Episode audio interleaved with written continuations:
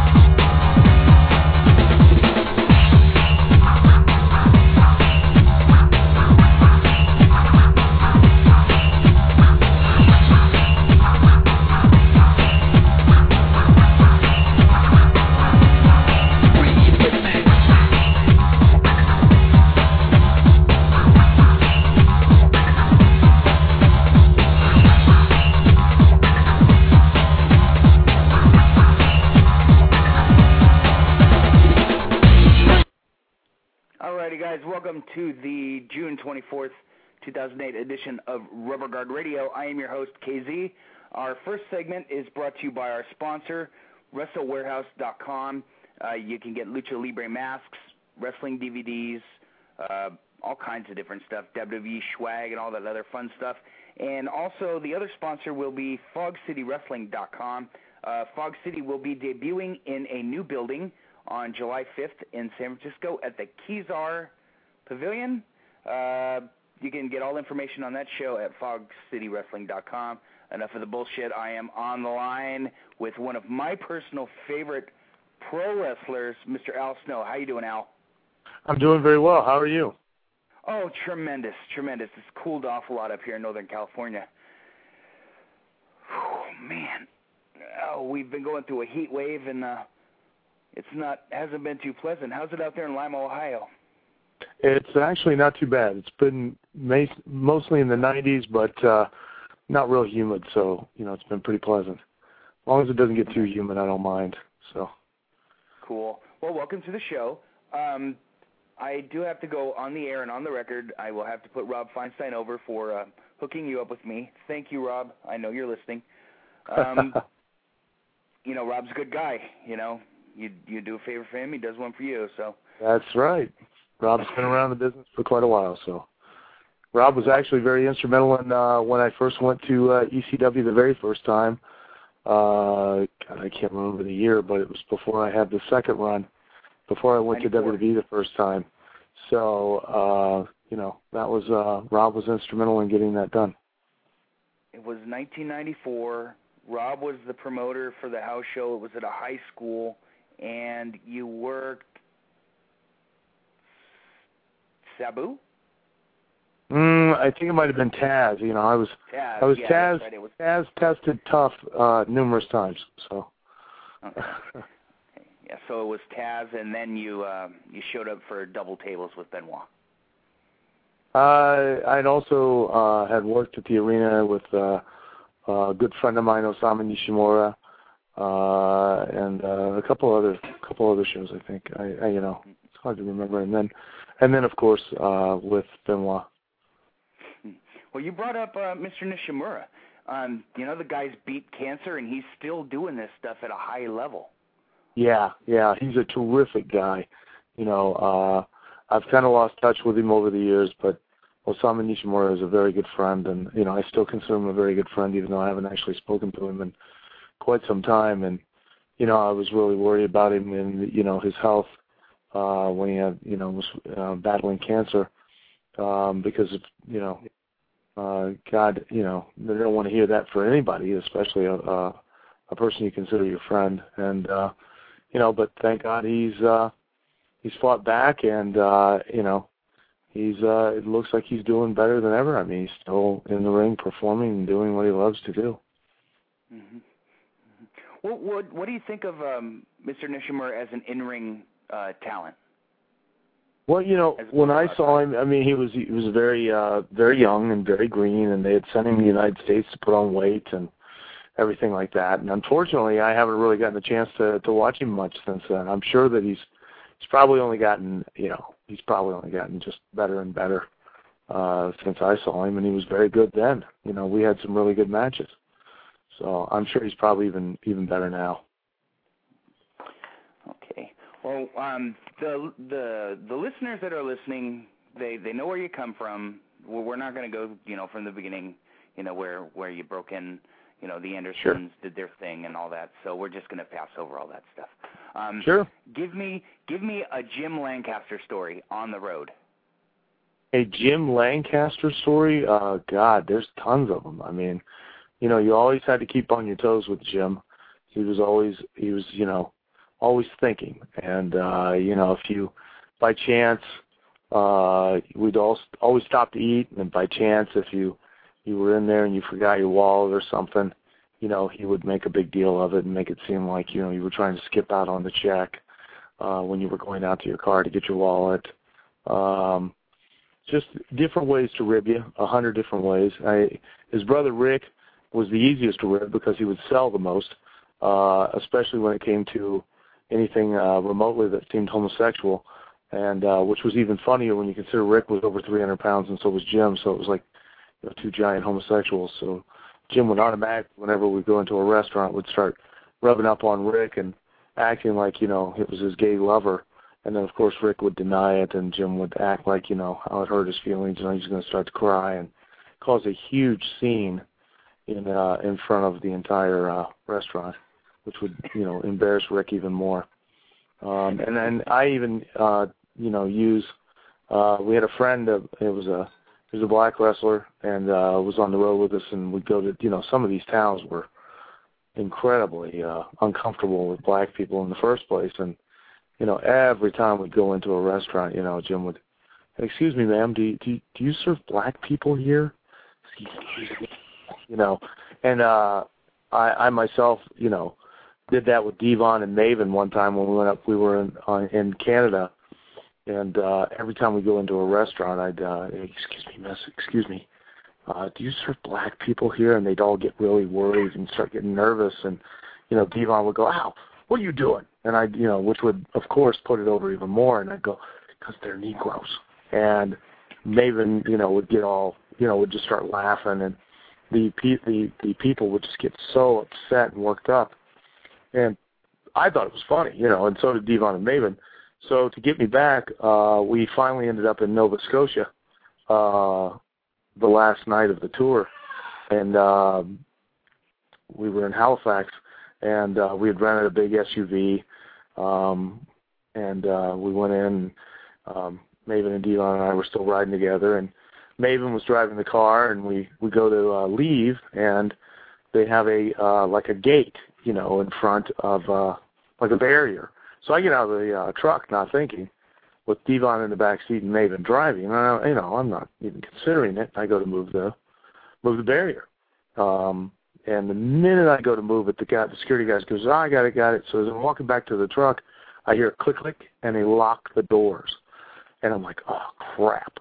So I jump on the running board and hang on to the luggage rack. So they drive right out of the building with me hanging inside of the car, and they drive right through the fans, who, of course, the fans are saying, hey, Al Snow, hey, not realizing I'm hanging on the outside of a car uh, while it's moving, like a stunt person. And uh, I thought, ah, no big deal. You know, that once we get outside through the fans, they'll stop. No, they didn't.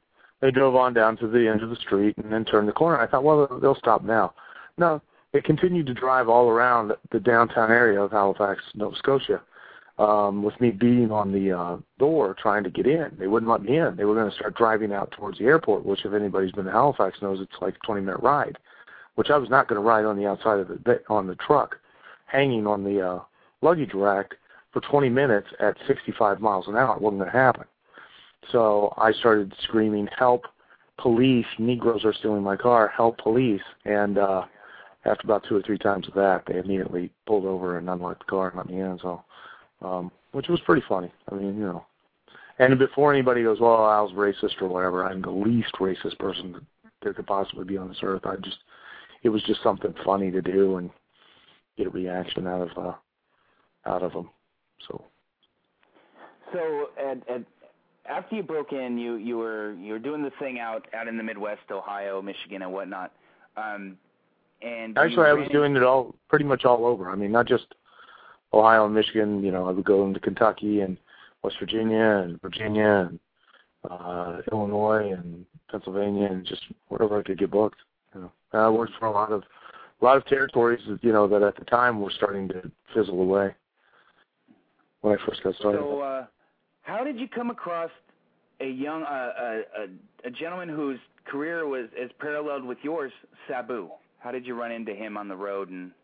Well, you know, I'd, I'd met Sabu a couple of times on different shows with you know, cause, uh, with his uncle, and uh, you know, our paths would cross. And uh, in fact, I remember Sabu from when you know he wasn't even really smart to the business, you know, because his uncle refused to smarten him up, and uh, um, he was always a you know he's always a good guy. Very you know people just don't realize just how how great a guy he really is. Um, but uh, um, you know he would be on the same show. Then he started being on the same shows. I remember I worked a show for in Azteca Hall. I think it's the first time I saw him actually wrestle in Michigan, where Malcolm Monroe, God rest his soul, had run a show, and I'd used I think that was Rob Van Dam, and uh, his partner at the time was. Uh, a guy by the name of Dango, who was just as talented as Rob, and they had just, you know, it was like their first or second match, I think. Um, and then I was running some shows in in Lima at the time, and you know, brought him down to use them too. Uh, use Rob and uh, Dango and Sabu himself, and uh, um, you know, and then uh, just kept bumping into each other, and we, you know, got to know each other very well. Mm-hmm. Because he's Sabu is one of those. There was a handful of guys around that time um, before you went into Smoky, where where it was either you against Sabu or you against Benoit or uh, Scorpio. There was just a handful of guys that you know that were just scraping away to get you know with one of the bigger companies. And uh, one match that that has stuck in my mind forever. It's one of my favorite independent matches. It was filmed by Bob Barnett in Pomona, California, 9/11/94. Sabu, Al Snow, and Terry Funk in a high school, and still that match still stands the test of time. Um, you may remember remember it because of Terry Funk was going nuts in the parking lot, and the police oh, yeah. called. And yeah, and he had to crawl underneath the van, and yeah, it was funny. Yeah, that was good stuff. And I I watch that match at least at least once a month. It still stands the test of time. Um, what, what do you think of Terry Terry as a worker? Terry Funk. I mean, God, you know, what hasn't been said? I mean, uh, you know, uh, he's he's a guy how, that. How from a fan from a fan stand, standpoint now.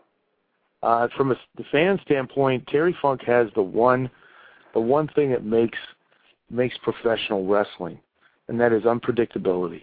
You know, you can't if it gets to the point to where you can predict everything, and you can predict when it's going to happen, how it's going to happen, why it's going to happen.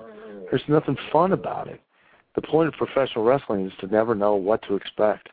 Because to be honest with you, to, to really do it properly, you really, when you walk out there, you don't know what to expect because you don't know what the fans are going to do, and it's all just completely impromptu. And then, and there's nobody more impromptu than than Terry Funk. I mean, you know, you just got to kind of go with whatever's going to happen, and uh, um, you know, and he's believable. Uh, you know, he goes out there, people believe he's nuts, and I mean, probably is. yeah, but a little bit. You know, uh, so many people in this business have, you know, emulated or copied aspects of Terry Funk and what he does and how he does it, and uh, you know, and I'm not just talking about you know uh, guys that you might know. I'm talking, you know, like Harley Race and guys like that have taken things uh, from uh, from Terry. You know, little things here and there, and and utilized them and, and made them their own. And uh, um, Terry Funk's just amazing, you know, and he just, you know, um, keeps going. I mean, he, you know, and the only, you know, don't fool yourself. I mean, the only reason that Terry Funk keeps going, it's not because he needs to. It's because he he truly loves the business. I mean, he just absolutely loves the wrestling business, and it's it's hard. I've kind of come to realize, you know, when uh, I always wondered why sometimes old timers were always so bitter, you know, because the vast majority of them are pretty bitter. But the reason that they are is because you know it's it's so amazing to actually be in that ring and to do what you do. Uh, that when you get older and you realize that you know you can't get to do it anymore or do it quite at the level that you could. Um, a lot of guys sometimes get a little. I think they inadvertently get a little jealous and, and a little bitter towards the guys that still can because they so so badly still want to be able to get in there and do it.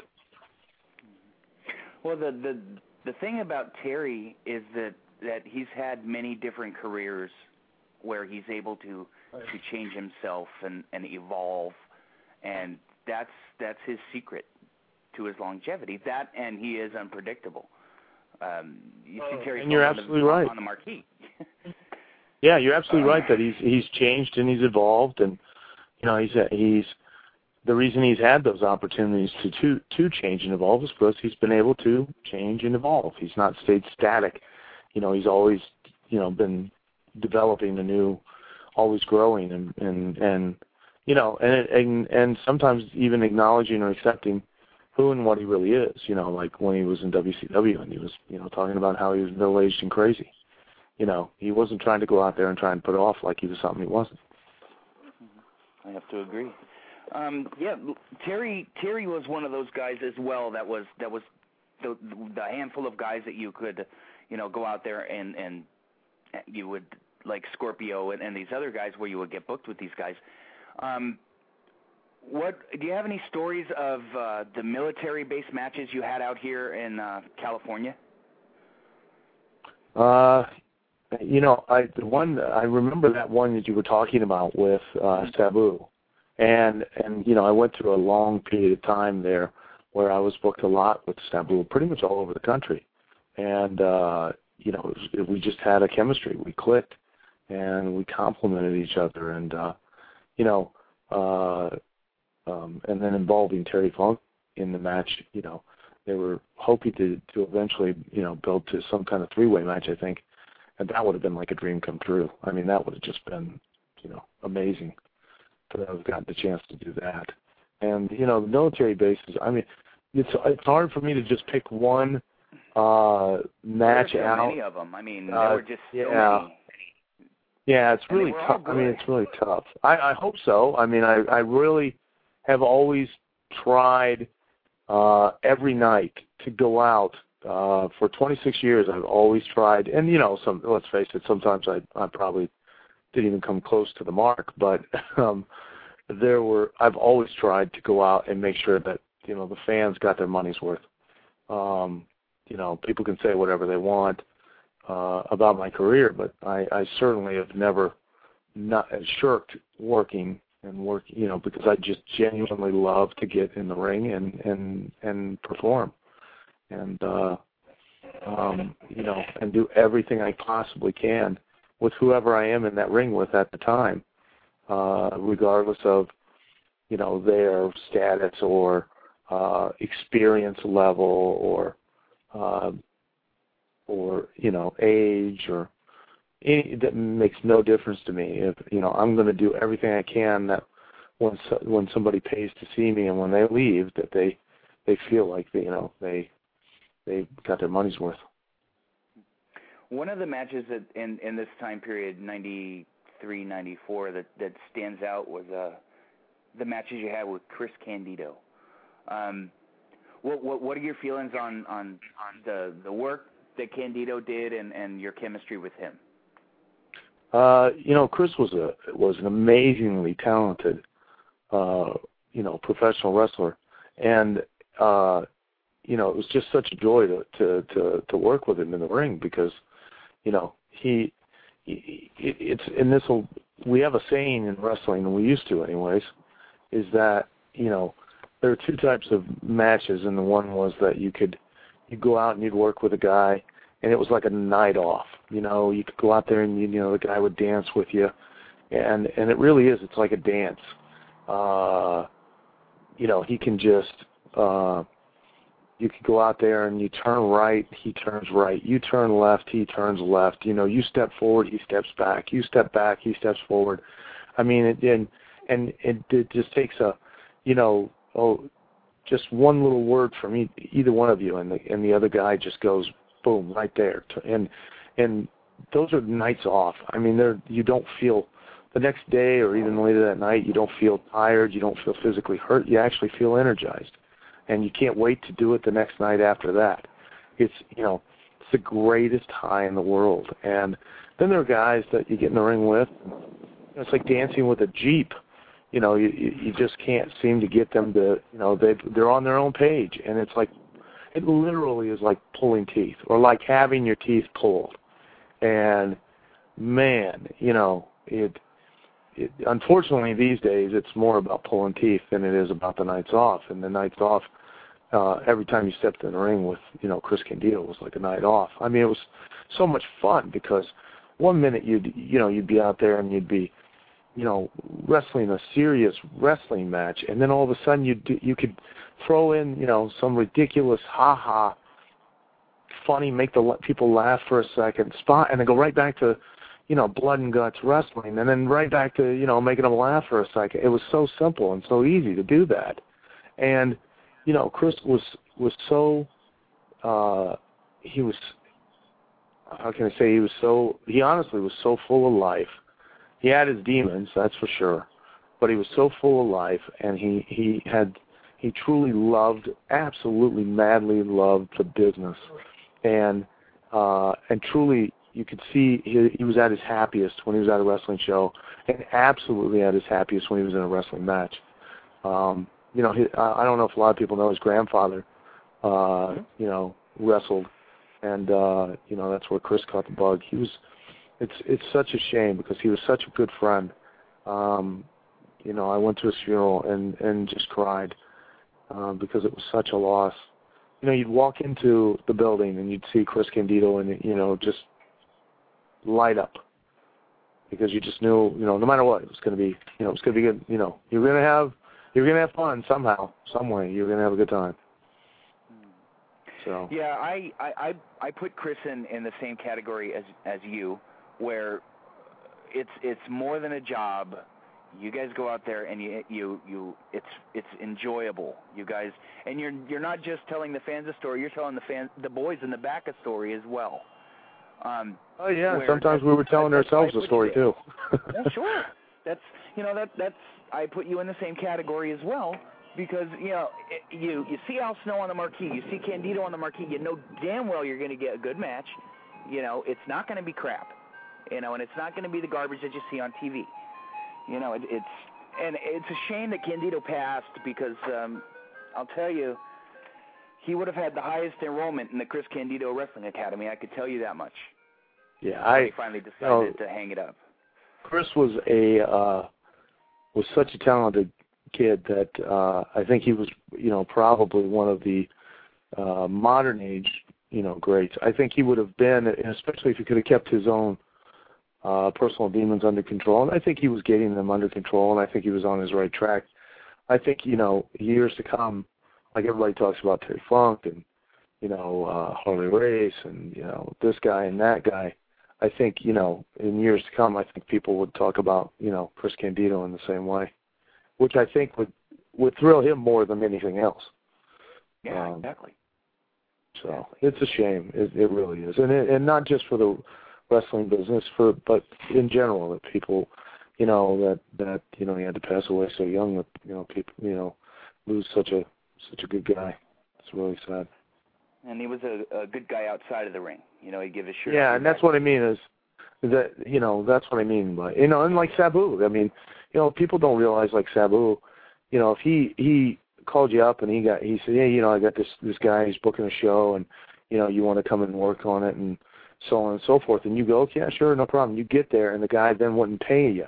Well, then Sabu would take money out of his own pocket and make sure that you got paid because he put his, you know, he gave his word you know, he's the one that got you booked, so he felt responsible. You know, and Chris, I, you know, Chris was like the the, the head of the island of the Misfit Toys. I mean, he, you know, when I was away to help, you know, Balls Mahoney and, you know, uh, uh, Handsome Jimmy Shoulders and, you know, Paul Paul E. I, I just tons of guys, you know.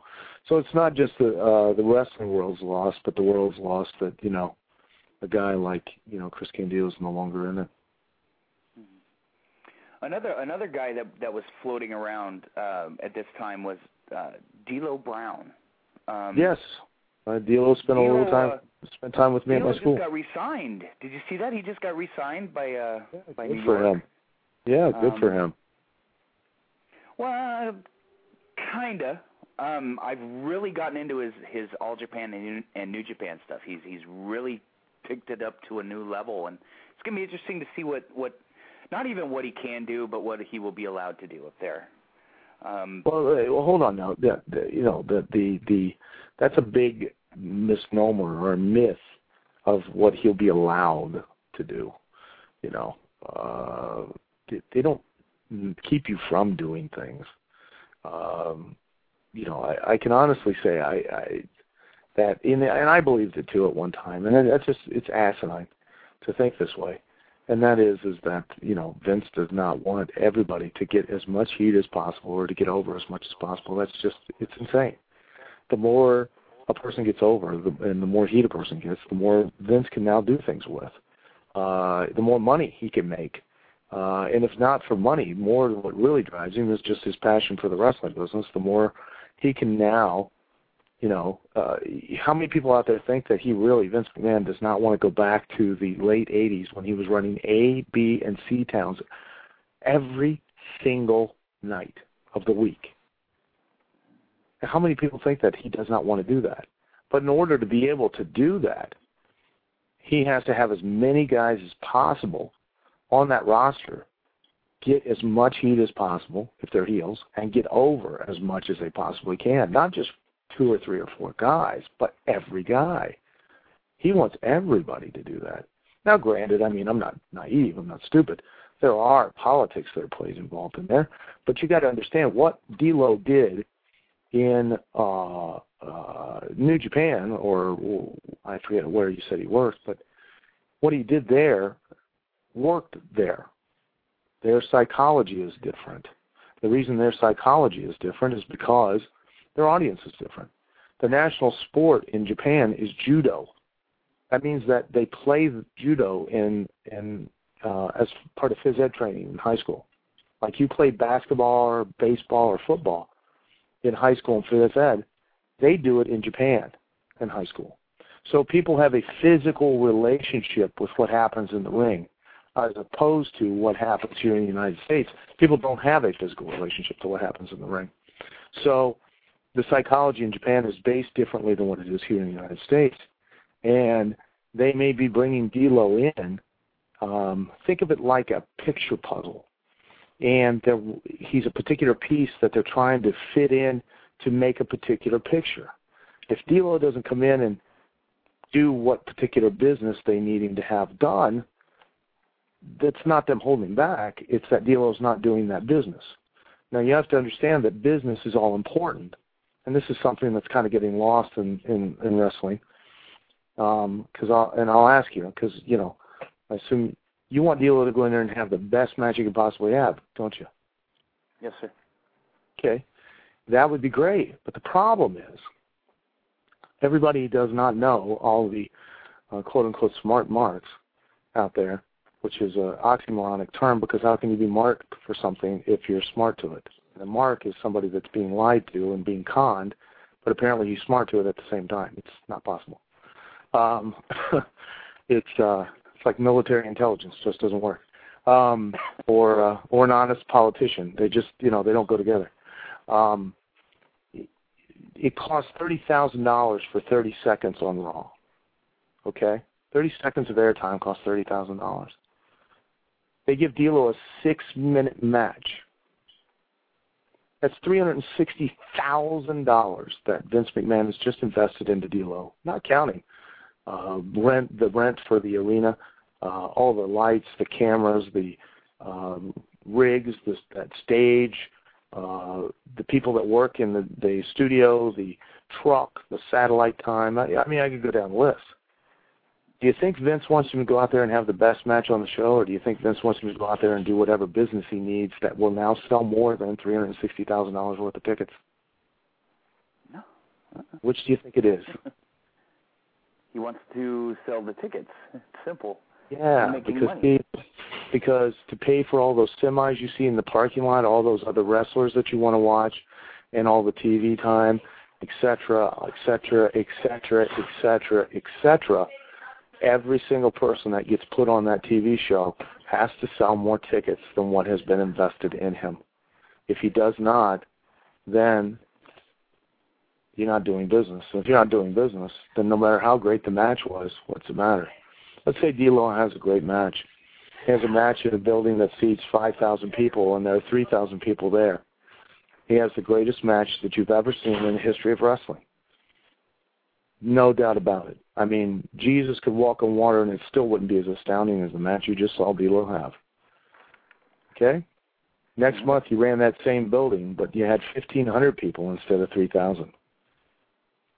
How great was the match? Didn't draw, so I guess it's not. Apparently, it's not now, is it? Everybody's it seen. WrestleMania three, correct? Yes, sir. Who was the greatest worker? Who were the greatest workers on the show? Hogan and Andre. Well, your answer is correct because 93,000 people paid to see Hogan and Andre. Not the answer that first comes to your mind, because I'm sure it did and you didn't say it, which was Savage and Steamboat. Savage and Steamboat were not the best workers on the card because 93,000 people did not pay to see Savage and Steamboat. 93 people paid to see Hogan and Andre. Well, there there was a reason that they had Hogan and Andre on the Piper's Pit as opposed to Steamboat Savage. and Savage on the Piper's Pit. Because Hogan and Andre would draw 93,000 people. Savage and Steamboat at that time were not. And that's not a disparagement on Savage and Steamboat. It's it's an example to help wrestling fans understand what it is that wrestlers are really supposed to be trying to do. Unfortunately, wrestlers nowadays are out there trying to have the best match on the show and not the show, not have the match that sells the most tickets. That you know, uh, best match on the show probably Savage and Steamboat. match that sold the most tickets, therefore, really the best match on the show, Andre and Hogan. There you go. Well, let's bring up a, a name from your past, Bruiser Bedlam. Now, oh, Johnny K9. Yes, I love him. Huh? He is so scary looking. Ah, I love I love them. I love Bruiser Bedlam. Any uh any road stories with the Bruiser? Oh, you could you could you know, for tons of them, but probably most of them would probably get him thrown in jail someplace, some point here in North America.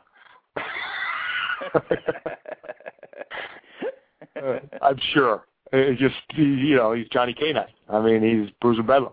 You know, the man could it used to have it. He called it named his uh, penis Bobo and would have have Bobo do tricks like have Bobo smoke a cigarette and things like that. It was you know, you know, uh, uh, I can't say enough about it. He's you know, he's a one of a kind. He's a one in a million, and you know, thank God. but at the yes, same time, exactly. I I I I can't you know. Let me tell you something. I'm thrilled every day I got the chance to meet you know, uh, uh, Bruiser Bedlam. He's tremendous. well, I'm I'm I'm going through your history here, and uh, you decided to start working for Jim Cornette in Smoky Mountain, and you started to team with a young Glenn Jacobs, Kane. Yeah. Now, mm-hmm. did you, in your honest opinion, feel that Kane would be a star, that Glenn would be a star? Oh, I think that, you know he had all the had the all the tools and the attributes. And you know, before he was Kane, you know, when he was the the big the fake Big Daddy Cool, the the, the fake Diesel, that was where he really got it. That was where he really turned his career around. I mean, that was where he really came into his own. And uh, you know, I think that's what really helped him uh, become uh, Kane or have an understanding. Um, you know, he uh, uh, the thing about being a professional wrestler is it takes years and and a lot of experience, good and bad, to really uh, understand what it is that you're trying to do out there. And you know, he had his run as Isaac Yankem, and but it was a learning experience for him. And I think that when he had that chance as as uh, the fake diesel, that was where he really took off. And you know, and and you know, when I came in, uh, I totally, you know, when I think back about it, and I think back about it with the experience I had with and my understanding that I have now, I mean, I completely screwed up that that chance that I had with uh, with Glenn. I mean, we we were a great team, um, but they they brought they brought me in. Cornette brought me in to replace uh, Eddie Gilbert. Uh, Eddie had taken off and went to Puerto Rico, and uh, the deal was supposed to be that you know I would be the heater. I'd be the guy that would run his mouth and you know be able to wrestle, but you know make everybody want to see him get his ass kicked, and then you know Glenn would be the guy that would step in and stop, and you know the fans would have that idea in their head that boy, if it only if it hadn't been for you know the big monster, you know the babyface would eventually get his hands on on me, and you know we did great as far as you know a team and stuff. The problem was I did too much stuff. I wrestled too much. I didn't understand that by doing less, I'd have gotten more heat. I'd have gotten more. I'd have been more of a draw as a heel, and been more and gotten more heat as a heel, uh, and then thus sold more tickets. I was still out there trying to have, uh, you know, the best match on the card, and we had some really great matches with you know Ricky and Robert and you know uh, Tracy Smothers and uh, Dirty White Boy and, and and you know I can go down down with the Armstrongs. Uh, we had a lot of really great matches, but the problem is that wasn't what I was there for. And you know, unfortunately, you know, nobody smarted me up to it. You know, I wish Jimmy had pulled me aside and said, "Hey, stupid, do it this way," um, because it would have gotten so much more heat, which would have then, you know, maybe I could have helped, you know, up the territory even more. Um, and you know, looking back now, I completely understand that. Now, So. whose whose idea was it for for you and Glenn to to uh, do the promos with the wigs about the Rock Oh, that- Express? Uh, those all the promos and stuff were my idea. I mean, you know, I would set driving because you know you gotta Really? remember I drove from Lima, Ohio to Tennessee every week, and Oh, God, that was go. brutal. I- You know, and I would sit in the car and I would try to come up with, you know, uh, promos, just different ways, uh, you know, different promos, different things. You know, some of the the really good stuff, the funny stuff, or I should say, or very entertaining stuff. A lot of people didn't get to see because every week we had to do uh we had to do towns you know we had to do sitting in there and we'd do ten or twelve you know uh thirty second forty five second promos for the towns.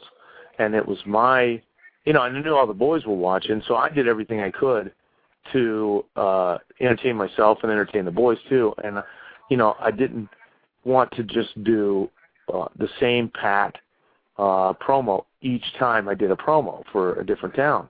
So every time I did a, a, a different town, I did a, a completely different promo. Uh, even if I were, you know, one, we had one run where we were working with the Armstrongs, and I'd constantly be trying to do, you know, uh, a brand new promo for every town, and uh, and I'd always try to make Glenn laugh under his mask, um, and see if I could, you know, I knew it was a good one if I could make him start to lose, you know, lose his composure because he did everything he could to keep his composure. So, like even one time, you know, when Bob Armstrong was wearing the mask, and I, I, you know, I swore up and down that you know the Armstrongs were uh, an army of thieves, and you know Bob were, uh, you know, they actually wore different masks in their other job, which was robbing convenience stores, and I. Uh, much like uh, raising in Arizona, you know, bent down and put pantyhose over my head that still had both legs on it, and continued to cut the promo, swinging the pantyhose around like big rabbit ears, you know, back and forth, uh, trying to get Glenn to lose it underneath his mask.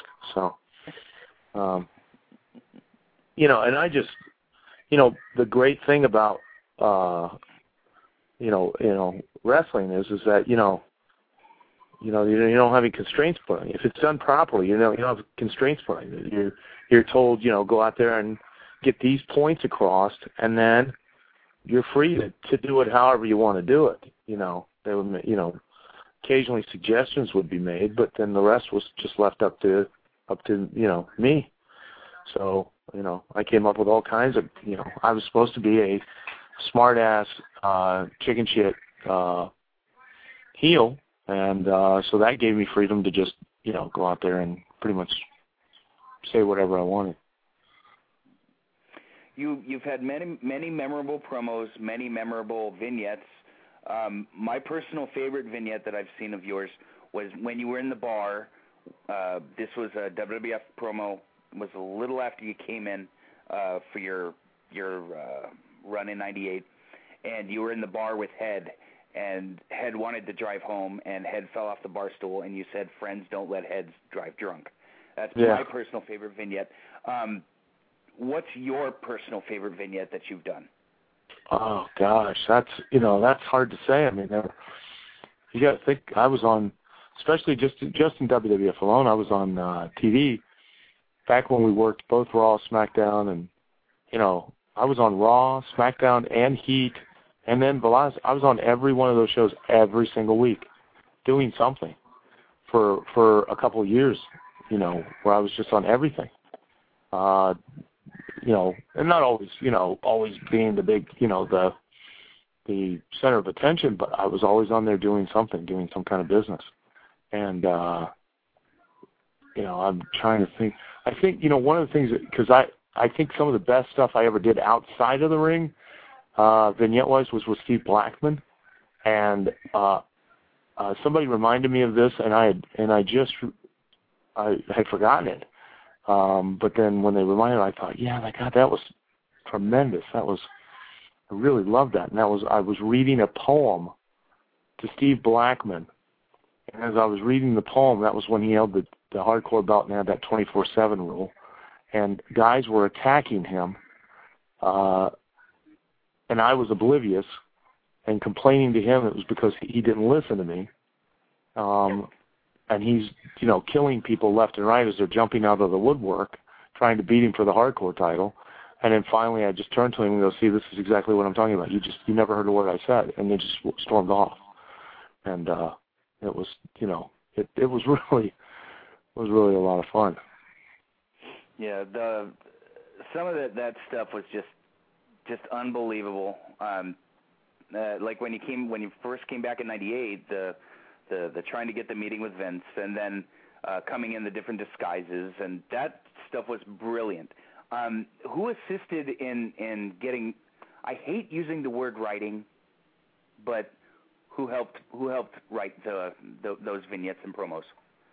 Uh, words, you know, were- they didn't really write you? vignettes or promo promos, but like like you said, assist. I guess you could say was like uh, uh, Russo was very instrumental in in you know coming up with situations or things that you know. Okay, here's what you're gonna do, and now you know, and then I pretty much you know he, he'd give me some ideas, and then I'd do the rest. You know, uh, uh, you know, like you know, he came to me and you know, oh, you know, we were in Florida. I never forget we were in Tampa, Florida, you know, and I would show up at the building, and you know, he's like, uh, yeah, you need to have a. Uh, I had to have a eulogy and, a, and basically a, uh, um, you know, a, um, a funeral for Pierre the Deerhead, you know, and uh, the day of, you know, just walks up and says that, and it's like, what? You know, so I got to go around and get stuff and gather, you know, gather up ideas and ways that I can, you know, and I go out there and I have a, you know, a, a funeral for a deerhead, you know, um, you know, and Brian Gewirtz when we were doing the Blackman stuff, he and I would talk and we'd come up with different ways, you know, I'd give him ideas and stuff like that, and then he would, you know, uh, say how about this or how about that, and you know, we literally we almost had our own little show within a show. The you know, it was like the Al and Steve show uh back during that time. And uh, you know, it was it was so much fun because, you know, Steve was the perfect straight man. Because sometimes I don't think he really I don't think he really got it sometimes. I mean, you know, we always laugh because you know, he would for for legitimately would be we'd be in the car and I'd be explaining what was going to happen and he'd go, "Oh, why wouldn't I just, you know, knock the guy out?" I'm like, "Well, because, you know, that's it's fake. I mean, because we're not going to do that. you know, that wouldn't be funny. It'd be more funny to watch you get upset. Um, well, I don't get it. Well, just trust me. Just just stay here, you know. Like when we went to do the uh um where he was doing stand up routine at the old folks home. And and you know he's reading them and the first time he reads the jokes he's like these jokes were horrible. It's like you know it's, it's like that's the idea. You're you're not supposed to be good. And he just didn't seem to get it at first that you know that was the point is that he was supposed to be bad that you know that they were supposed to be really trying which made it even funnier. Mm. okay uh, a couple weeks ago i I completed the 2008 shoot interview you did with RF Video, and you you said that you were not happy with with um, the outcome from King of the Ring '98, your match. Um, now I love the finish. I loved it. It was brilliant. Putting the, yeah, the, the head on the head and shoulders. It, it was brilliant uh, from a from a comedic standpoint, but it was bad for business at that time for you. Um, yeah, it was bad who, business, and I should have known better. Who who booked the finish? Uh, I, you know, it was something like you know Brian Christopher and Jerry Lawler had made the suggestion or whatever, and you know, and I foolishly agreed to it. You know, it was it was the wrong thing to do. I mean, it really was not the right thing to do. And and I didn't work that match correctly either. I mean, I should have been working that match like I was trying to tag the head, you know, like it was really my partner to really get the gimmick across, and uh, which I can do and could do, but I just didn't do that night because I just didn't have the proper understanding. Do you, do you know what I mean? And you know, it it it just and it, it gave the wrong. You only get one chance to, to make a first impression, really paint a certain picture, and that that that hurt me. That was not that wasn't smart. I mean, it was you know funny and you know it, it was, was very uh, very I mean, humorous. Yeah, brilliant. it was great it was great, but at the same time, it was the wrong thing to do, business-wise. Sword, just, yeah. yeah, just it was not the right thing to do. It's like, you know, like back again to the best match on the card. I mean, I and I tell guys this all the time. You know, you get a dark match with, uh, you know, and they want to take a look at you, so you know they book you with Funaki, which is this is no disparagement against Funaki. I always have to say this because I don't want anybody. I don't want to throw anybody, you know, have anybody go go around and oh, well, I was, you know, burying everybody. I don't bury anybody. I honestly don't. I I want everybody to succeed. I genuinely don't care, you know, who does. But somebody doing better does not make me do worse, and somebody doing worse doesn't make me do better. So, I, I, you know, I sincerely, whenever somebody succeeds, I go, I'm very happy for them. So, you know, that being said, because I don't want anybody to try and take out of context what I'm saying, you know, people book, you know, we all know how Funaki is booked. Well, when a guy shows up and they book against Funaki, and you're thinking when you go out there, I'm going to have the best match on the show. I'm going to go out there and I'm going to do everything I can to have the best match on your show. Well, that's great, okay, but you know, you want to really the ultimately what you want to do is you want to work, you know, on top. You want to you want to be the heavyweight champion. So when you go out there the first night and you're working with Funaki and you're going out there and having that match that, you know, it's the best match on the show, have you have you either one shown everybody that now you're on Funaki's level, or two, and had the best match on the show, or two, if you really went out there and what, did what you're supposed to do, which is look like you could be a contender for the heavyweight title. Because let's face facts. Uh, you know, if Triple H uh, or even John Cena were to go work with Funaki, uh, they'd make Funaki look pretty good, but they'd still look like they were the world heavyweight champion working with Funaki they'd look like they were on the top of the food chain and that Funaki was on the bottom. And again, that's not putting Funaki down. That's how they book him. So uh, you go out there and you have the best match on the show. You bl- blow the roof off the place. But you now you look like you aren't. You know, Funaki looks as good as you, and you look as good as Funaki, which means that you don't look as good as John Cena or Triple H. So now, are you ever going to get that chance to work with John Cena or Triple H? Probably not you know, and, and if you do, it's only because you've now smartened up and you've now done everything you can to repair the very mistake you made, which was the mistake I made by when I went back allowing them to put the head and shoulders bottle in the head. That was dumb. And it was my own fault. I should have known better. Hmm. Well, you mentioned Funaki and and guys that come in for for tryouts or whatever, and they they look up on the board and they see, oh shit, I'm working with Funaki. You know, that's great. The, the he's a he's a hell of a hand. He's the Brooklyn Brawler now. Yeah, Back but the and day, there was and there was nothing you know, wrong with it. There's no disrespect with being the Brooklyn Brawler of the day. The, the, there was a Johnny the, before Brooklyn Brawler was a Johnny Rodz, and the reason that they were those guys are there is because they take a look at you and they go, well, if this guy can't have a good match with Funaki, and meaning look like what he needs to look like and do the business he can do, because Funaki's going to do whatever he can to help you. You can't do that. Then how the hell do they expect that you're going to be able to do it with anybody else? You know, and the same with Brooklyn Brawler. If you can't go out there and look like what you're supposed to look like and do the business you're supposed to do with Brooklyn Brawler, brother, then we ain't going to invest three hundred and sixty thousand dollars giving you a six minute match on TV. And uh, the same when Johnny Rodz and on down the list. You know that they're not looking to see if you're going to have the best match on the show. They're looking to see if you can look like a star.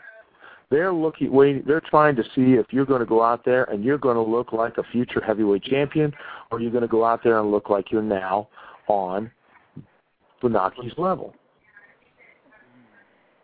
Does that make sense? Of, uh, oh, it makes complete sense. Makes complete sense.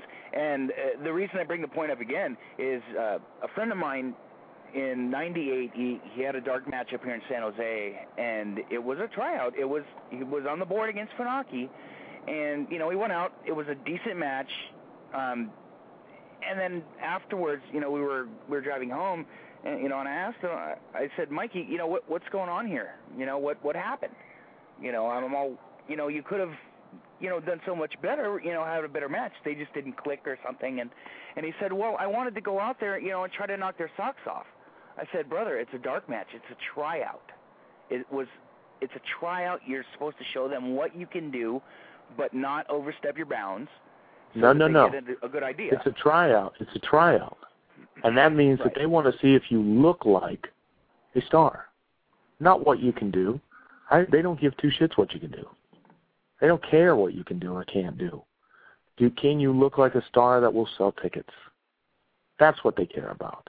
And if you can't, if you don't, if you don't impress them and go, and they go, holy, you know, this guy's not a very good wrestler, but wrestlers don't make money. Workers make money.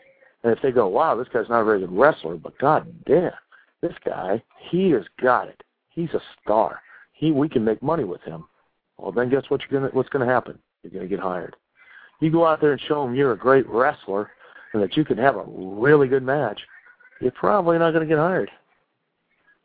And that's the mistake that, you know, that was the mistake like I made that night. Your friend made the same mistake. It's not about having that good match. Showing them what you can do. They don't care what you can do. Uh, and to be honest with you, uh, they shouldn't because, uh, you know, do you know the proper way to put a hammerlock on? Probably not. And guess what? 99% of the audience doesn't either. Uh, they probably not even had a hammerlock put on them, unless, of course, they've been involved in a dis- domestic dispute that's allowed the police to be called. Um, but otherwise, they probably never had a hammerlock put on them, and they probably never put a hammerlock on somebody. And since that's the case, they don't know when you're doing it right and when you're doing it wrong. All they know is that you did it at the right time for the right reason to get them to buy into what you're selling so that then they can believe even more so that then they will pop, truly pop, have an emotional response at the end that will make them pay to want, make them pay to see you again. And if you can't do that, then your opportunities, your chances to get three hundred sixty thousand dollars for a six minute match, or sixty grand for a one minute promo, are going to be nil, because it costs so much for them to give you that chance and that opportunity. I'm I'm going through through these results and and I've gotten to uh, where you were teaming with Marty. Um, Uh huh. What what what did you think of Marty um, as as a teammate? Marty was great. Great. very, very talented. Uh incredibly talented uh guy. Um, you know, Marty had a lot of demons, uh but that the real mistake was that we were on two separate pages, you know. Marty didn't want to, you know, do the uh do the gimmick uh kind of the way I had understood it. And you know, I took it and ran with it and, you know, made it as I thought we were supposed to be kind of goofy and you know, uh over the top. And uh and you know in in both of our defense, Marty and I's defense, um you know, nothing is older than yesterday's news. And uh nothing tells you that it quicker that it's yesterday's news faster than to put new in front of it you can put new in front of anything, and it just it's the pretty much you know there are exceptions to the rule, but that's pretty much the nail in the coffin right there, you know. and uh but it, you know it made it made it worse when you know um you know Marty had one thing and I had another, and that was probably also due to my uh I would imagine probably my own inexperience again, or uh, not quite thoroughly understanding what I really needed to understand. At that time, when when you guys were teaming, there were so many great teams. Uh, you had yes. Owen and the Bulldog who were the champs. Um, Doug Furnas and Phil LaFon. I yeah. don't think that that they got the the proper due by by American fans. Um, what, what what do you think of Doug and Phil as a team and outside of the ring? Oh, they were both great guys, inside and outside the ring. You know, Doug, you know, is practically a saint. Uh, you know, Phil was was a great guy too. Really good, really good. Both of them really good people outside of the ring, and you know, they they again, you know, they spent a lot of time in Japan, and you know, uh, you know, I, I don't think they were like you said they were quite given their due at that time, but again, they were they had a completely different mindset in how they approach things, and uh, you know, it doesn't. That it, it's you know they they had the the tools. They were very capable physically and talented wise. It's just that that I don't think it was. uh They just want to he, literally, and I don't know how else to explain it because I've explained it. I I try to explain it to people, but um, you know, booking or whatever, a territory and stuff like that. It literally is like, you know, putting together a picture puzzle and you don't have the lid with the picture on the box. And so you, you, got a general idea of the picture you want to do.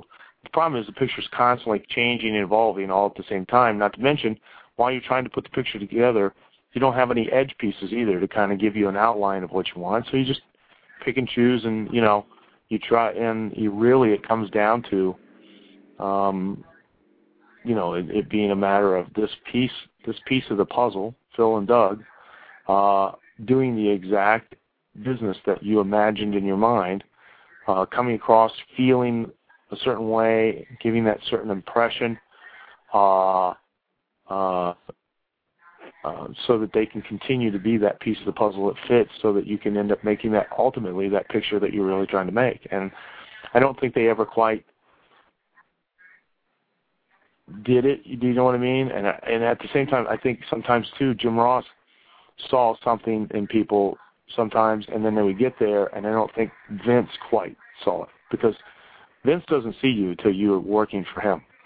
He don't watch nothing else and he don't watch tapes. He don't watch. He he watches you in his ring, and if you don't match up with his vision, then you know, and he don't quite get you or get what you're doing, then you know, then you've got to kind of reinvent yourself. And if you don't reinvent yourself, then you know you're not going to continue to get those opportunities. Mm-hmm. Yeah, they were they were leaps and bounds above you know pretty much anything that was that was on TV, with the exception of uh, you and Marty and uh, the Bodydonnas. They were just you know any combination of the three teams. You knew you were going to get something good. Um, I'm I'm really surprised that that they weren't really pushed, or actually, I think that maybe turning them heel and putting them with Cornette would have been would have worked for them. What, That's what do you possible. think? Do you think that would have clicked? Maybe. It might have, yeah. If you know, if they'd have, if Cornette would have given them direction, and you know, and they could have uh, gotten and understood how to, to, you know, to to do what it was that you know Vince was trying to get them to do at that time. You know, maybe it would have. I, you know, I don't know. You know, the, like I said, there's a there are a lot of factors that play into it. A lot of it is, you know, uh, the wrestlers' mistakes. A lot of it is also Vince's perception, and then it's a lot of the other wrestlers creating a perception for Vince, you know, leading his perception of of you too, you know, because let's let's not underplay the the politics of it all either. But uh, you know, ultimately, the one thing I have learned is that once you step in between the ropes, it's solely your responsibility to accomplish whatever business needs to be done on that ring to that night, and uh, and get it done the way that it's you know thought of. And uh, nobody can do anything to really help you once you step through the ropes. And honestly, it comes right down to it. Nobody can really do anything to really hinder you either. I mean, yeah, they can they can lay out on you and dead weight you and not really put you over, but you know, to be honest with you, you can pretty much get yourself over no matter what. I mean, you can see guys that do it all the time, uh, regardless of what politics have been played or what games guys play with each other. Uh, you can still see guys get themselves over or still get their heat. And you know, keep in mind that there are always every there's never just a wrestling match put on. It's never done that way. It always have to conduct one of three forms of business. Uh, you know, you either got to make go out there and make the audience believe in you, um, or you got to go out there as a heel and get heat, or you got to go out there and a baby as a baby face and get over. You get you put a baby face over so that eventually you can have that baby face help another heel get heat, so that you can put more heat on that heel, so that he can help another baby face get over stronger. So you can get that baby face over stronger, so that he can help put more heat on another heel, so that you can eventually have that heel pay that heat off by putting another baby face over even stronger than that. There are no ifs, ands, or buts. There is nothing else done in wrestling other than those three things. It's never done just for uh, let's go have a match. Every time you go to the ring, whether it's a house show, a spot show, or a TV show, it's done to do one of those three pieces of business. No, no doubt about it. And if you don't do those three pieces of business, guess what? You're probably not going to get an opportunity to do many more of them. Mm. Pretty cut and dry, kids. It, it is. I mean, you know, everybody would like to believe it's something else, or oh, I did something wrong, or I have heat for this person or that person. And you got to understand, the wrestling business is not a verbal business. You know, it's not like they talk to you and they explain all this to you. They never have, and they never will. You got to know in yourself what it is that you're supposed to be going out there and trying to do for business to sell tickets. And if you don't, well, guess what? You're going to wander. You're to come back, and they're not. They're gonna just going to say th- thank you, and you're going to be backstage wandering around for the next two or three months, not understanding or not knowing why you're no longer on TV, and they're not going to tell you. You're going to think you had the best match on the show, but yet you're not working anymore, and you're going to thinking that oh they're trying to hold me back, they're trying to hold me down, or or you know, and the fans will be telling you that you're underutilized. Brother, every time you go to the ring, you're being utilized. How could you not be utilized? So how could you ever be underutilized and take it from somebody who used to get the underutilized award every year to where they were almost going to make it the Al Snow Memorial Award? I can tell you better than anybody else. You, they, that's insane. They never underutilize anybody. They try to utilize everybody to some degree, some way, so they can make money. Anyway. Wow. There you go. Well, we're gonna uh, uh, we're gonna go back to uh, your second run in ECW. Um, yes. As far as the uh, the the stuff you did on TV and whatnot, um, how in okay, how instrumental was Paul E? Did he just say, "This is the direction," and you ran with it? No. No. Or Here's exactly what happened. Uh, I tried to quit WWE at the time because I was so frustrated. Um, Bruce Prichard rolled over my contract to kind of teach me a lesson, uh, from what I what I you know from what I understand. Um, and I knew at that point in time that I had to get out of there um, because of you know at the time I didn't realize, but they were my own mistakes. Um, I had to get out of there and go someplace else to get myself over. I had to get myself over to where you know either Paulie would pay to keep me, Vince would pay to get me back, or Eric Bischoff would pay to take me away. So, uh, you know, luckily Chris Candido, God bless him, was, you know, involved with Paulie at the time and talked Paulie, I think, you know, I'm assuming, into going to Vince and talking to Vince and getting me put on loan, basically, because I was still under contract uh, to ECW. And uh, I went there with the complete idea that I was going to get myself over. I had to and uh, I tried everything. And finally, one night, to the grace of God, I found a styrofoam head in the back, and uh, you know, I won't bore everybody with the details, but you know, I started carrying it in the ring and talking to it, and it started getting over. And at the time, when I first started carrying it, you know, the only thing Paulie would tell me is, "I hate your manager," um, but he never stopped me from doing it. Uh, and then one night, he finally came to me and goes, "You're going to be the next cult babyface," and I'm like, you know, I don't know what you're talking about. and uh, you know, it was uh, uh, the next night I was supposed to do something with Sandman at, at the ECW arena to, you know, I guess get a rub from Sandman, and uh, I ended up wrestling Paul Diamond, and uh, Paul gave me a gourd buster, dislocated my shoulder, which was actually very fortuitous because I was out for like two weeks, and I couldn't wrestle. And again, uh, thanks to Chris Candido, uh, I really believe Chris talked because I know, you know, even Taz had mentioned that they had the production meeting that day for the November to Remember pay-per-view, and that Chris had put in there for me to do a promo vignette backstage with the head, and that was where it really took off. Was that was what really got it over? Was that that initial pre-tape of me in the back in the locker room screaming and arguing with the head while there were other people just sitting around acting like, you know, everything else was normal, but the only thing that was crazy was me talking to a plastic head and arguing with it. And thank God that it was. That, you know, that that's all it was, was just a vignette and that I didn't get to wrestle because if I'd have gotten to wrestle, I'd have probably screwed it up and wouldn't have gotten over near like I did by just simply doing the vignettes. Uh, because the vignettes got me over more than, than anything else. That vignette was brilliant. That it was just brilliant. Where where the head's telling you, you know, about you being hurt and shouldn't have told him you were hurt and all. Oh, that's just just amazing where where you took an inanimate object and made it an actual character. And I'll be honest, before that, I enjoyed your work, okay. But then that promo, I fell in love. And no, I'm straight, by the way. Um, okay. I, I, I fell in love with uh, with with you and the character, and then it was just on. And you know, still, some of the fondest memories were of mine were from that ECW run and it's yeah. just just amazing. And it, it's not like it, it came from you know a booking meeting or you know or or you know some uh, Hollywood writer's idea. It just happened. That's yeah, and what's that's missing now. That's the you best know, stuff that in wrestling.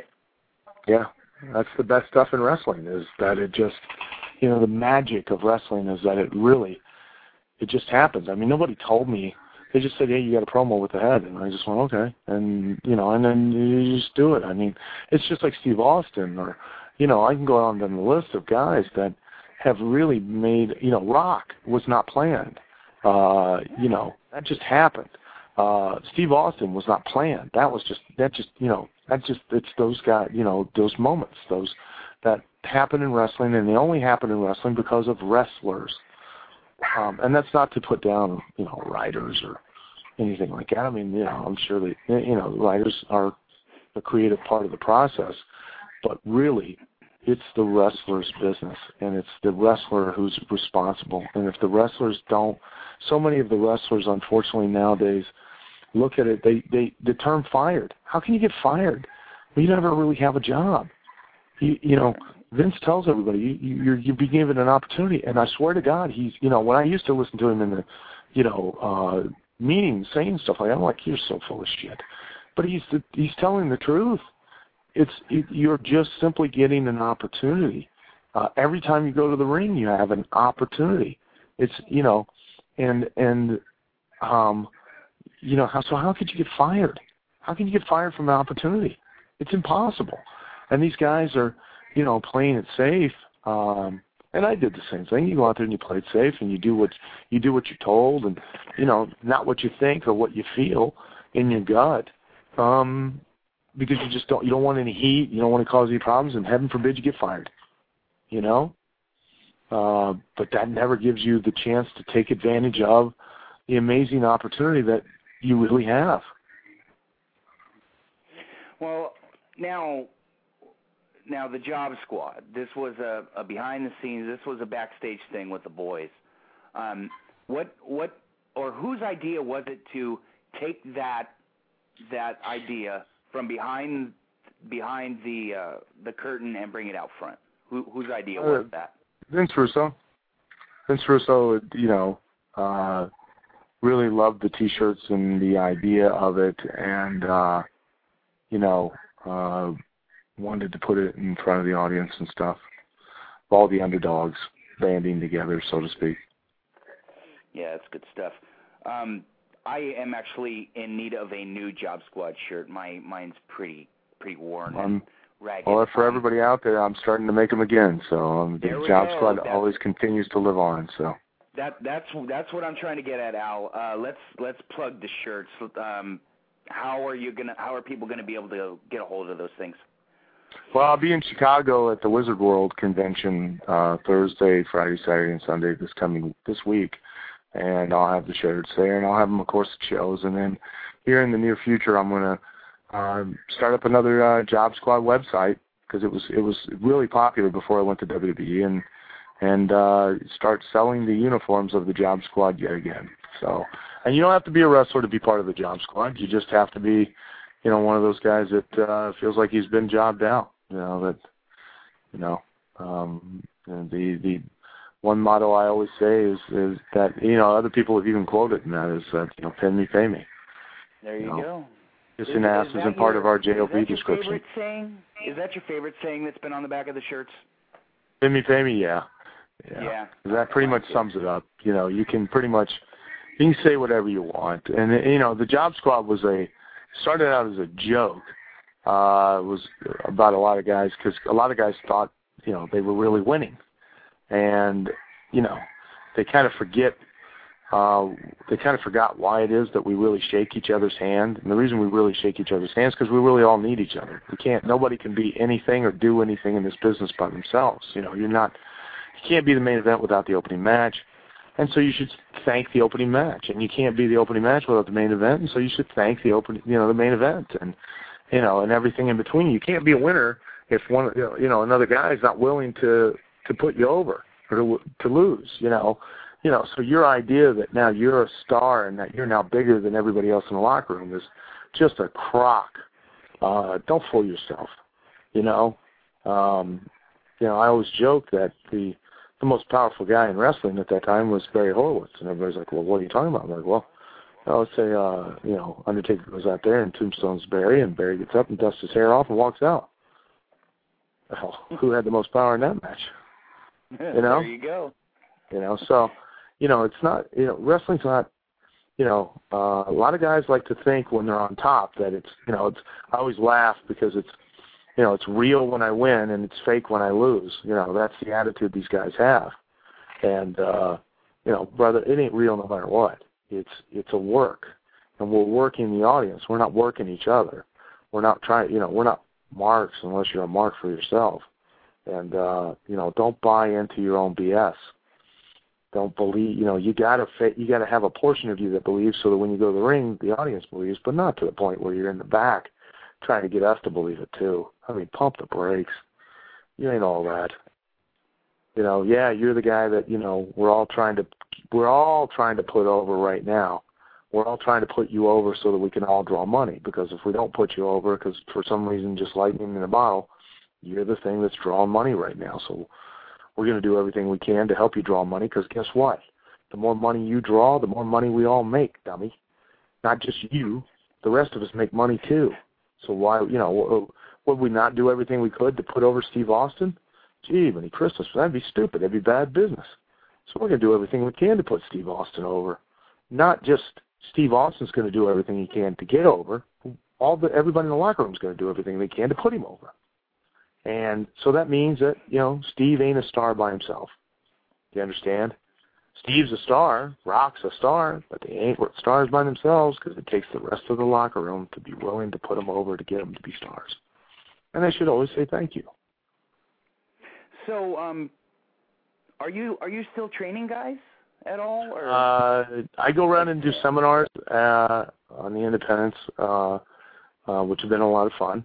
Uh, but I don't have an actual school right now. Uh, you know, down the road in the future, I believe I'll probably open up another school and, and start training people again. I enjoy it, and uh, you know, I think that you know I I really believe it's uh, my way of giving back to the business that has allowed me to support my family for 26 years, and uh, you know, hopefully, you know, reacquaint people with, with you know the younger talent with things that that are really that really matter, that are really important, and. uh because I, I really believe that there are certain things, certain aspects of the wrestling business that are that have always been there. You know, you're not reinventing the wheel. It's it's already round and it rolls just fine. Um, and I think the more that people try to stop reinventing the wheel, the more it'll, the better it'll do, the more it'll roll. And uh, um, you know, I think that uh, uh, you know it gives me a chance to help pass along. Uh,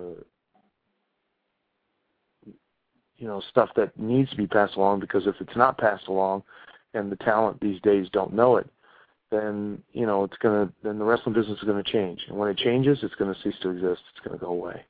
Boy wouldn't that be a shame? You know would be it would suck. Uh, other than jazz the one actual true american art form other than jazz uh because wrestling is an art form um the one other true American art form other than jazz now ceases to exist because those people within the very business itself don't care enough to pass it on to the next generation. So, you know, uh, when I uh, train guys and you know run a school, it's it's my chance to get back to the business by making sure they really know things like what I, we've talked about here.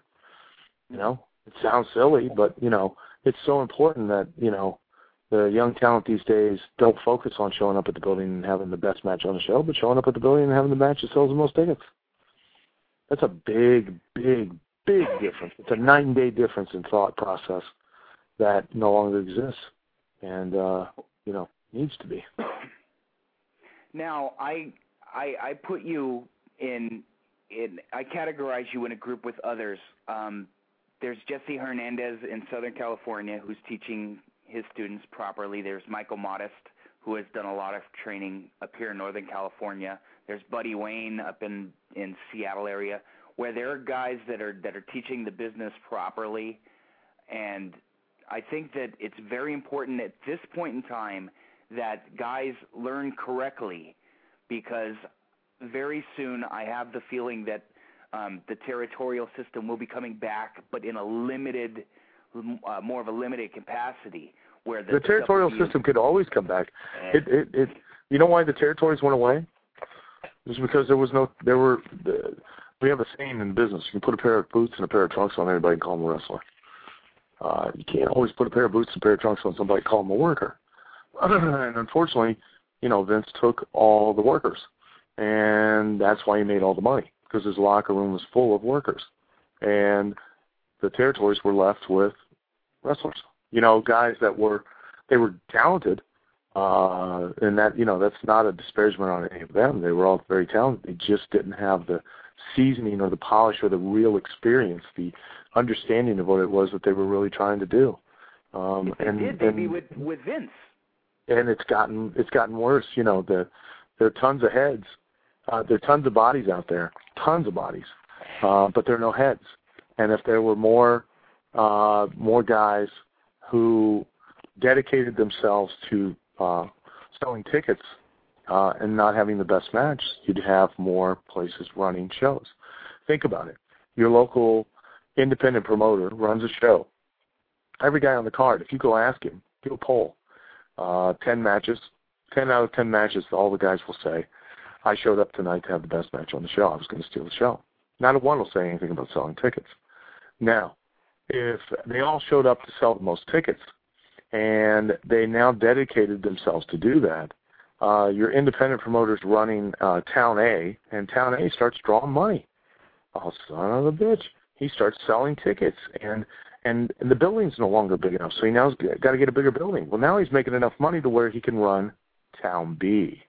He starts running Town A and Town B, and because the wrestlers are now more worried about selling tickets and making money, than they are on just having what a a fan on a website considers the best match possible.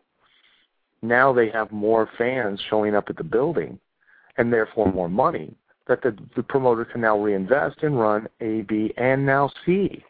So now they're working three times a month. They're now getting three times the experience. Not to mention, there are other promoters that now realize these guys can wrestle, uh, can actually work and draw money, and so they he, they start booking them. So now the guys start working more and getting even more experience in front of a live audience, drawing money, not wrestling, working. And they continue to do so and they continue to get more work and then Next thing you know, Shazam! We start having guys running almost like a territory where they're running two or three shows a week uh, every month, and then building from there. Uh, you know, we that's how I ran it here in OVW when we were running the developmental system, and we ran 186 shows last year. 186 shows. Where else in the United States? What other company ran 186 shows? And they had we had an average attendance of about 3,000, 3,500 people a month, which doesn't sound like a lot, but it is when you consider that after a, after a year's time, it, it was almost 50,000 people that these guys got experience in front of on a weekly basis for a year. What the the interesting number, Al, is the people that were counted there that are repeat offenders. The repeat business is important. Absolutely, any and idiot, it, any idiot can go out there and pop a two thousand person house, but it takes a real good promoter to draw fifteen hundred every month. well, and it, and it grew. It was continuing to grow. Do you understand? And Mm-hmm. you know, people, you know, don't fool yourselves. You know, anybody that's listening independently, listening and go, oh well, that's because you guys had TV. Yeah, we did have TV, and that does play a factor. But you know, the most important form of advertising that even Hollywood kills for, and Madison Avenue, and Fortune 500 companies kill for, it's called word of mouth. There's nothing that stops word of mouth. If you have 20 people show up at your show, and you do everything you can to make them pay to see you again, not only will they pay to see you, but they'll go tell all their friends and family, and you'll probably get 10 or 15 more. Now you've got 35 the next month. And 35 people, you do everything you can to convince them to come back and pay to see you again. And they leave out of there on an emotional high, and they go tell more people. And now those 35 people bring in 10 or 15 more. And now you're working in front of 50 or 60. And yeah, it doesn't sound like big numbers, but how do you think you eventually get to where you sell the whole building out? That's how you do it. There you go. Now, what we're going to do is we're going on uh, my show. We're going to do. Uh, we're going to test the Al Snow theory. Um, Okay. On July, on Ju- about uh, uh, the boys in the back, whether they're they're there to make money or to to build things or to have a great match. Um, July 5th, up here in San Francisco, Fog City will be debuting at the Kezar Auditorium. Yeah. Um, I will be in the house, and what I am going to do is I'm going to go backstage and I'm going to speak to 10 different guys and ask them that question. Just ask them, did ask you them- show up tonight to have the best match on the show? And watch how many of them tell you yes. And I'm going to give honest numbers on Yeah, please do. Tuesday, July 8th. On my show, I will give honest numbers and I will solidify the Al Snow theory. And I- I tell you, it's not a theory. Study. Listen, it's not a theory. It's not a subject. This is not subjective. It's not subjected to my opinion. Okay, I can tell you directly from my conversations from all over from all over North America, from Canada to you know, uh, town. I was just in Edmonton and asked guys, all all those guys there, how many of you showed up to have the best match on the show? Every hand went up. I I went to you know Bridgeport, Connecticut, and a couple guys asked me, you know, what did you think of my match? Blah blah blah. I got into the same discussion, and I said, okay, guys, did you show up here to have the best match on the show? Uh huh. Yeah, sure did. I was in South Carolina. Asked guys there, how, how many of you showed up here to have the best match on the show? Every hand went up. I was out in California. How many of you wanted to have the best match on the show? Every hand went up. I was here in Kentucky. How many of you wanted to have the best match on the show? Every hand went up. Go to Ring of Honor. Yeah. How many of you had the best match on the show? Uh, every hand went up. Do you understand? I mean, it's it's not it's not a it's not a theory. That is the prevalent in, in WWE, Ring of Honor, TNA, every independent promotion. Every guy out there now wants to have the best match on this show. And having the best match on the show ain't the match that necessarily sells the most tickets. There you go. But like like I said, the July 5th, I will ask 10 random random guys in the back. Yep, Please and do. I will come on the show on the 8th, and I will give honest answers. I'm not going to tell you who am I speaking to, or Oh, the don't listeners don't need to know that. It, eh, that's not important. I just and want it's to not a, it's not a disparagement again on them either. It's it's you know it's just a lack of an understanding of what it is that they're really supposed to be out there trying to do their job. There you go. You understand? They're, a wrestler's job is not to have a great match. A professional wrestler's job is not to entertain you, the audience. A professional wrestler's job is to convince you to part with your money to see him as many times as possible. That's a professional wrestler's job. If he doesn't do that job, then why don't I just go put a pair of boots and a pair of trunks on a on another athlete and just have him go out there and do it? Very good point. Uh, uh, you know, I could ask guys that are out there listening right now, because um, most of them, most of the guys probably did the same thing. Uh, you guys probably watched tapes and you you wrestled in your backyard before you ever got in the ring. You probably were doing moves that you now do in the ring. Um, and there are kids out there that are doing it right now. Not that I condone it, because that's probably not the smartest thing to do. But uh, uh, everybody that's listening, what separates you from that 16 year old kid that can probably do all your moves and probably physically do them better than you. Uh, you name the move, and he can probably pull it off even better. I know what should separate you from him, but do you know what should separate you from him? And if you don't, that's what you're missing.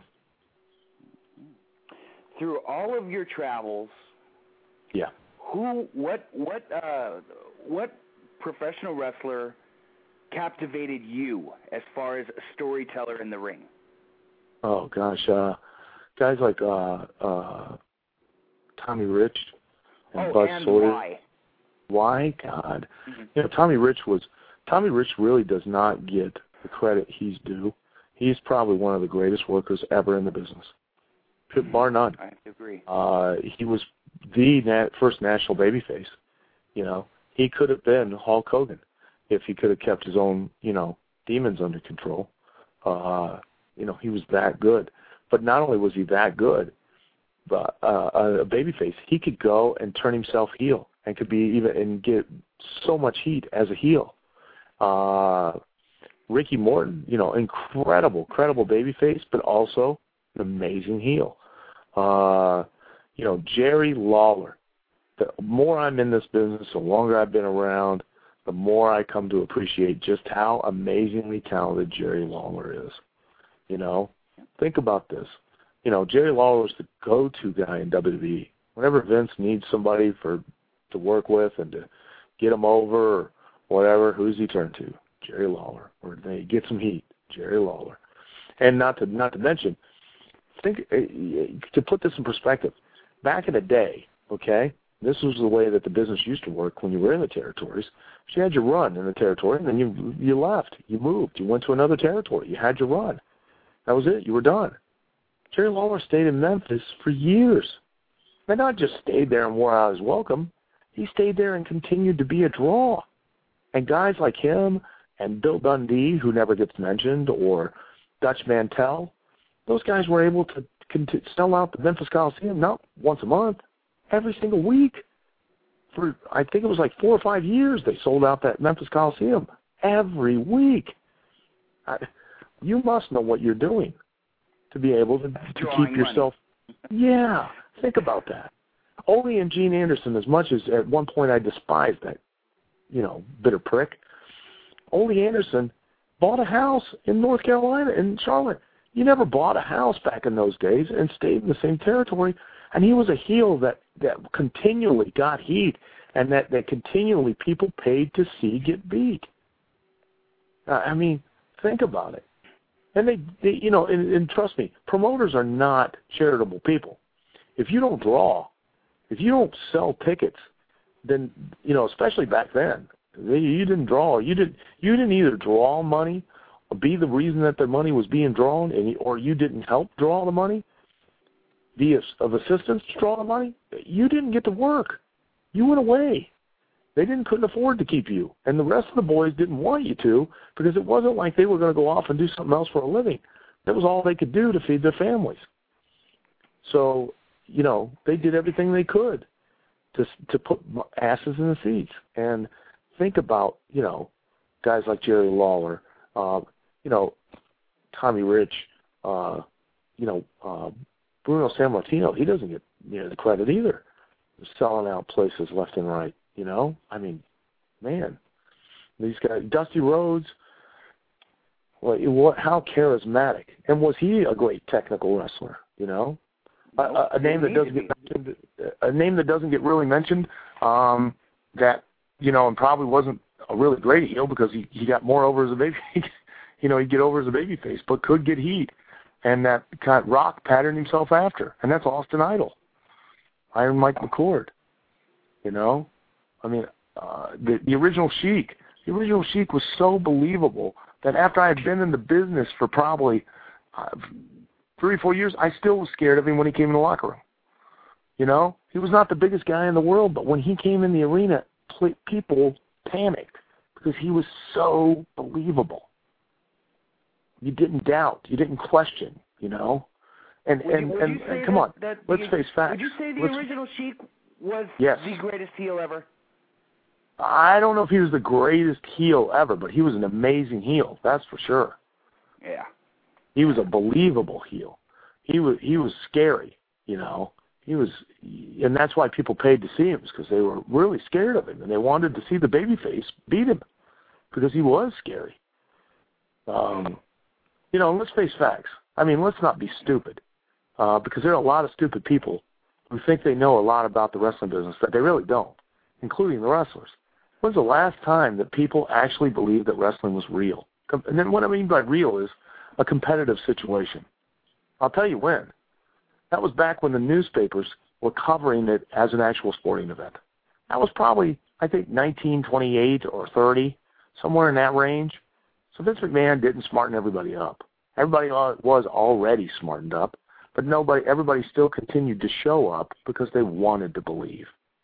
It's just like you going to see a movie or watching Criss Angel on TV. You don't really think he's doing magic, but you want to believe so you can be entertained.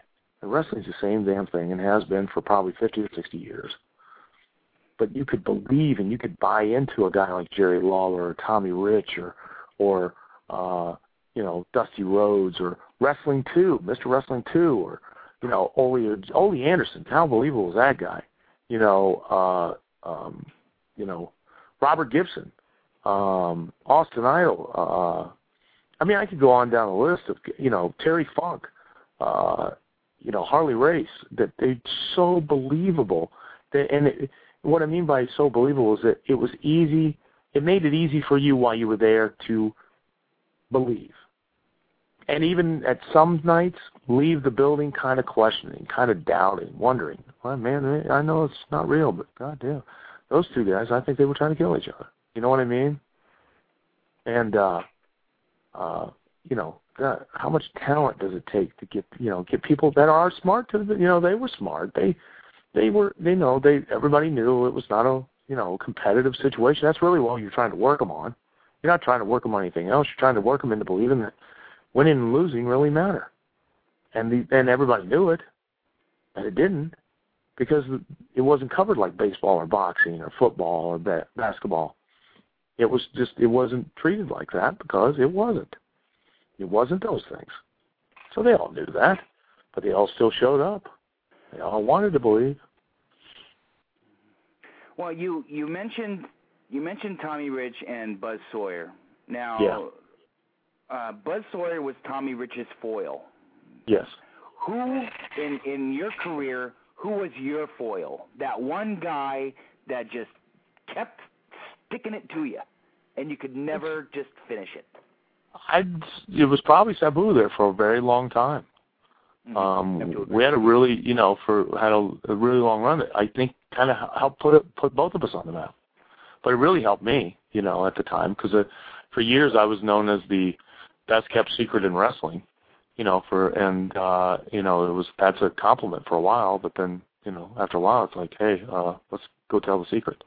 And uh you know, uh, uh you know, I had that we I had that first match uh completely by accident uh on a show for this guy named Joe Lake who booked a bunch of guys and of course didn't have the money to pay any of them and uh you know uh you know, uh, Sabu's opponent didn't show up that night. I'd already worked uh, against Dan Severn, you know, pro wrestling style match as Shinobi to kind of help carry him through and have, help him have a good match. And you know, was under a mask, and you know, uh, Phyllis Lee, God love her, uh, suggested to Sabu that you know, you know, he didn't have an opponent. Why not work with me? And so I was like, I don't want to make him work twice, especially you know we're not getting paid. And I said, look, I I just love to work. I'll work with you. And we went and worked, and that was it. You know, we that was the, where you know all of a sudden now, wow, where's he been?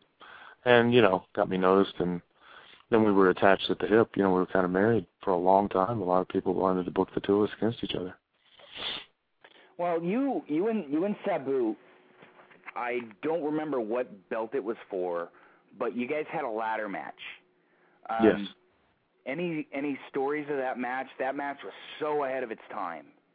Uh, the only the one thing I can remember is that you know uh, we had like a 16 foot ladder, and the thing weighed a ton. And I'm like, why do we have a 16 foot ladder? And you know, Sabu's remark was, you know, because they just had a ladder match with Shawn and uh, Razor Ramon, and uh, he was like, well, they had a you know they had this great match with an eight foot ladder, so you know we should be able to do even better with a 16 foot one. And I'm like, oh well, you know you can't really argue with that logic. So. um,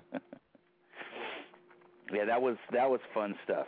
Um, I I think that was that match was was one of the turning points um, where you started to really get recognized. Um, where was that match? Was it was it in Michigan or was it in Ohio? It was somewhere in Michigan. I forget where it was in Michigan, but it was somewhere in it was a suburb of Detroit. And uh, you know, Sabu asked me if I'd do the ladder match. I was like, sure, yeah, why not? And you know, I was always up for anything. So, um, you know, one of the things that, uh, as far as Sabu and I were concerned, the biggest compliment I ever got was a fan came up and was like, you know, you guys, you know, I I, I know it's not, but boy, when you guys were in there, it just it seems like it's so real. It's like you know, you really want to beat each other, and that was such a such a compliment, you know, such a compliment that somebody would come up and say something like that. I, I have to agree. I mean, that's about as good as it gets. You know, I mean, well, you know, when a fan, you know, just completely sets stuff aside and says, "Hey, man, you know, thank you.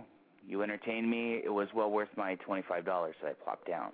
Oh yeah, or or God, I you know the the when they come up and they go, "Gosh, you know, I I still remember this and I still remember that." That that tells me that I really, you know, I did my job. I did something that, you know, uh created a memory for them that you know that that they still remember and uh, that nothing there's no bigger compliment than than that you know that could have to me could have been the worst match I ever had but for some reason you know it, it just stands out uh to them and they never forget it you know like the so many people come up and talk to me about you know having the European title and that run had the European title and uh you know I you know I did a lot of goofy stuff and at the time, I was like, "Oh, gee whiz, you know, you know, this kind of sucks. You know, making a fool out of me."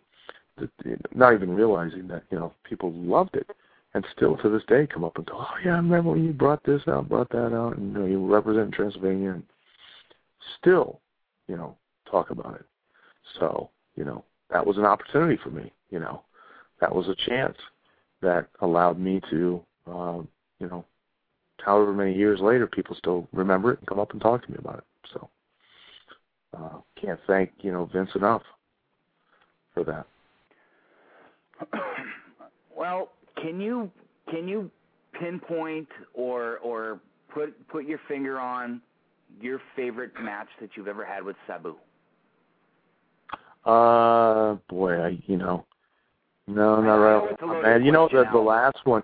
I'd say the last we had a, a match in TNA, uh, and it was it was a couple years ago, wasn't in TNA, but it was a it was a show that was ran by Hermie Sadler, and uh, he and I uh, wrestled. You know, a lot of TNA guys on it. I, I wasn't actually in TNA. Um, I want to try and correct that.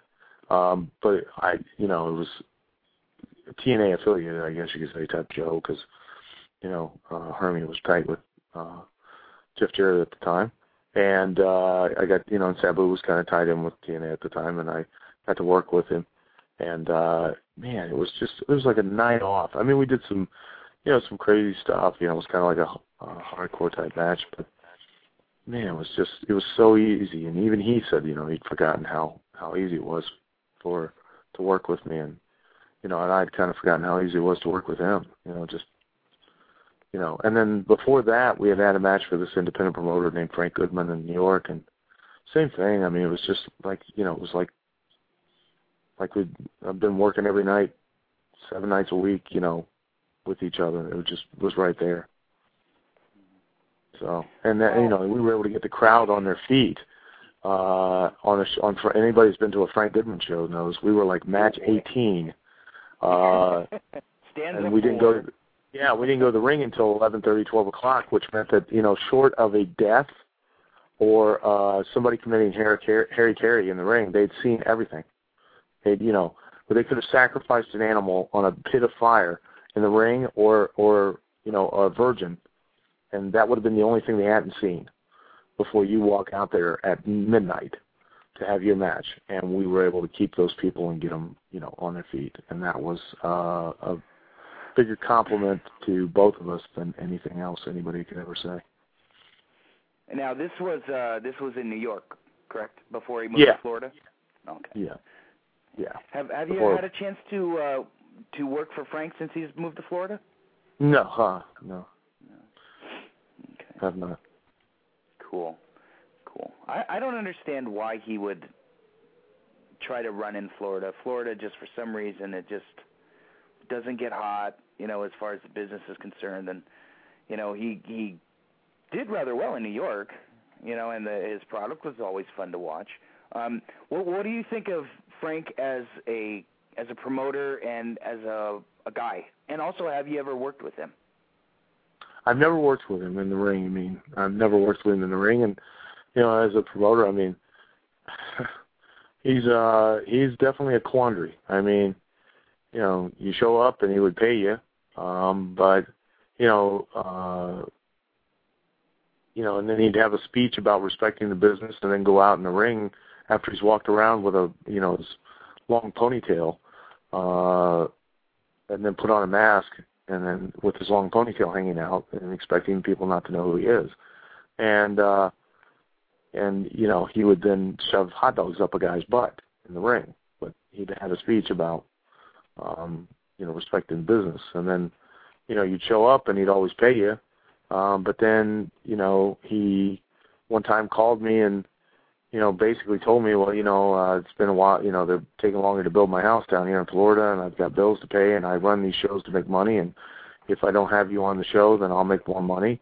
And I'm like, well, are you canceling the show? No well, Frank, uh, could you please make sure you call me and let me, you know, please let me know. Are you going to cancel me off the show because there, I could go work these other shows, but I gave you my word that I would work your show. Uh, well, I'll get back with you. Of course, never calls me, and of course continues to advertise me, and of course I then, you know, don't take the other show, but now I don't work on that day because Frank took me off the show because he just simply didn't want to pay me, and um, you know, um, but continued to advertise me to the point to where people showed up and were like, "Hey," at the show the next night that I did get to work, and we're like, uh, "Where were you last night?" I'm like, "Well, Frank told me, you know, didn't book me, or unbooked me, and well, he, acted like you were still there." I'm, uh, so, you know, go figure. Hmm. Sounds like a pain in the ass, but no. you know, you Uh, can't. You probably can't just uh you can't win them all, and probably just you know, you know, Frank's not necessarily the best businessman, I guess you could say, after doing things like that, or at least for that time he wasn't, and so therefore I really don't do business with him anymore. So, you know, I like to try and do good business, and I live by the motto that if you treat me good, I'll do everything I can to treat you better. If you do, you treat me bad, I'm going to do everything I can to treat you worse. You know, or just not, you know. And then, you know, in some cases, I'm just not going to deal with you at all. But in most cases, if you you piss me off, then I'm going to make you my personal hobby, and I'm going to I'm going to do whatever I can to make sure that you know you pay some sort of price that's commensurate with whatever price I had to pay because of you being an idiot. So So, out of um, out of all the the, the students that you've trained, and and I mean, I mean, we have we have the tough enough kids. We've got um, we've got uh, the blue meanie. Um, which I- know they're all your children. they're not my children. Oh no no no no no no no no no no no no no. That's a big mistake. I love Okay. these interviews because it gives me a chance to clear things up. Awesome. Um, they- they're not my kid. They're not my children. The kids, calling them my kids, that's an old wrestling term. oh, And again, that's a lot of people think they know what it is, but they don't know what it is. Uh, being somebody's kid meant that you were responsible for you for them. Do you understand? Doesn't mean that they're your father. The guy who trained me, I'm Jim Lancaster's kid. That doesn't mean that he is my dad. Doesn't mean I'm his child. It means that back in the day, uh, protecting the business, the term protecting business, is not a misused term nowadays. They think protecting the business means not smarting people up. It couldn't be anything further from that because we've already established that the last time anybody was not smart to the business, probably 1932. Protecting the business was not just letting any Tom, Dick, or Harry get in the thing because it only takes one guy to kill the business or kill the town that you've been working and building up so that you could draw money. So it takes one moron to go out there and ruin it. So you were held personally accountable for uh, for who you brought into the business. And what and if that guy screwed it up, then he also screwed it up for you, and it, it affected how you fed your family. So that they were referred to as your kid. Uh, to this day, I'm I'll be 45 next month, and uh, Jim Lancaster, who trained me 26 years ago, still gets phone calls from other guys, other veterans and old timers, who'll call up and go, "Hey, uh, did you see what on the internet on that that internet thing? You know what your kid said, or did you see your, your kid on Tough Enough, or did you see your kid do that stupid thing on TV? Guess who gets a phone call? I do, because until I get out of this business, I'm still a reflection on him.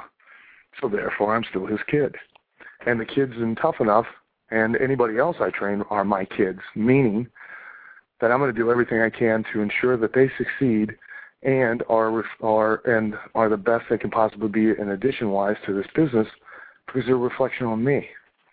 And I don't want them to ruin my reputation that I've spent 26 years building uh, or affect my way of making a living. So I'm going to do everything I can to make sure they know what they're doing.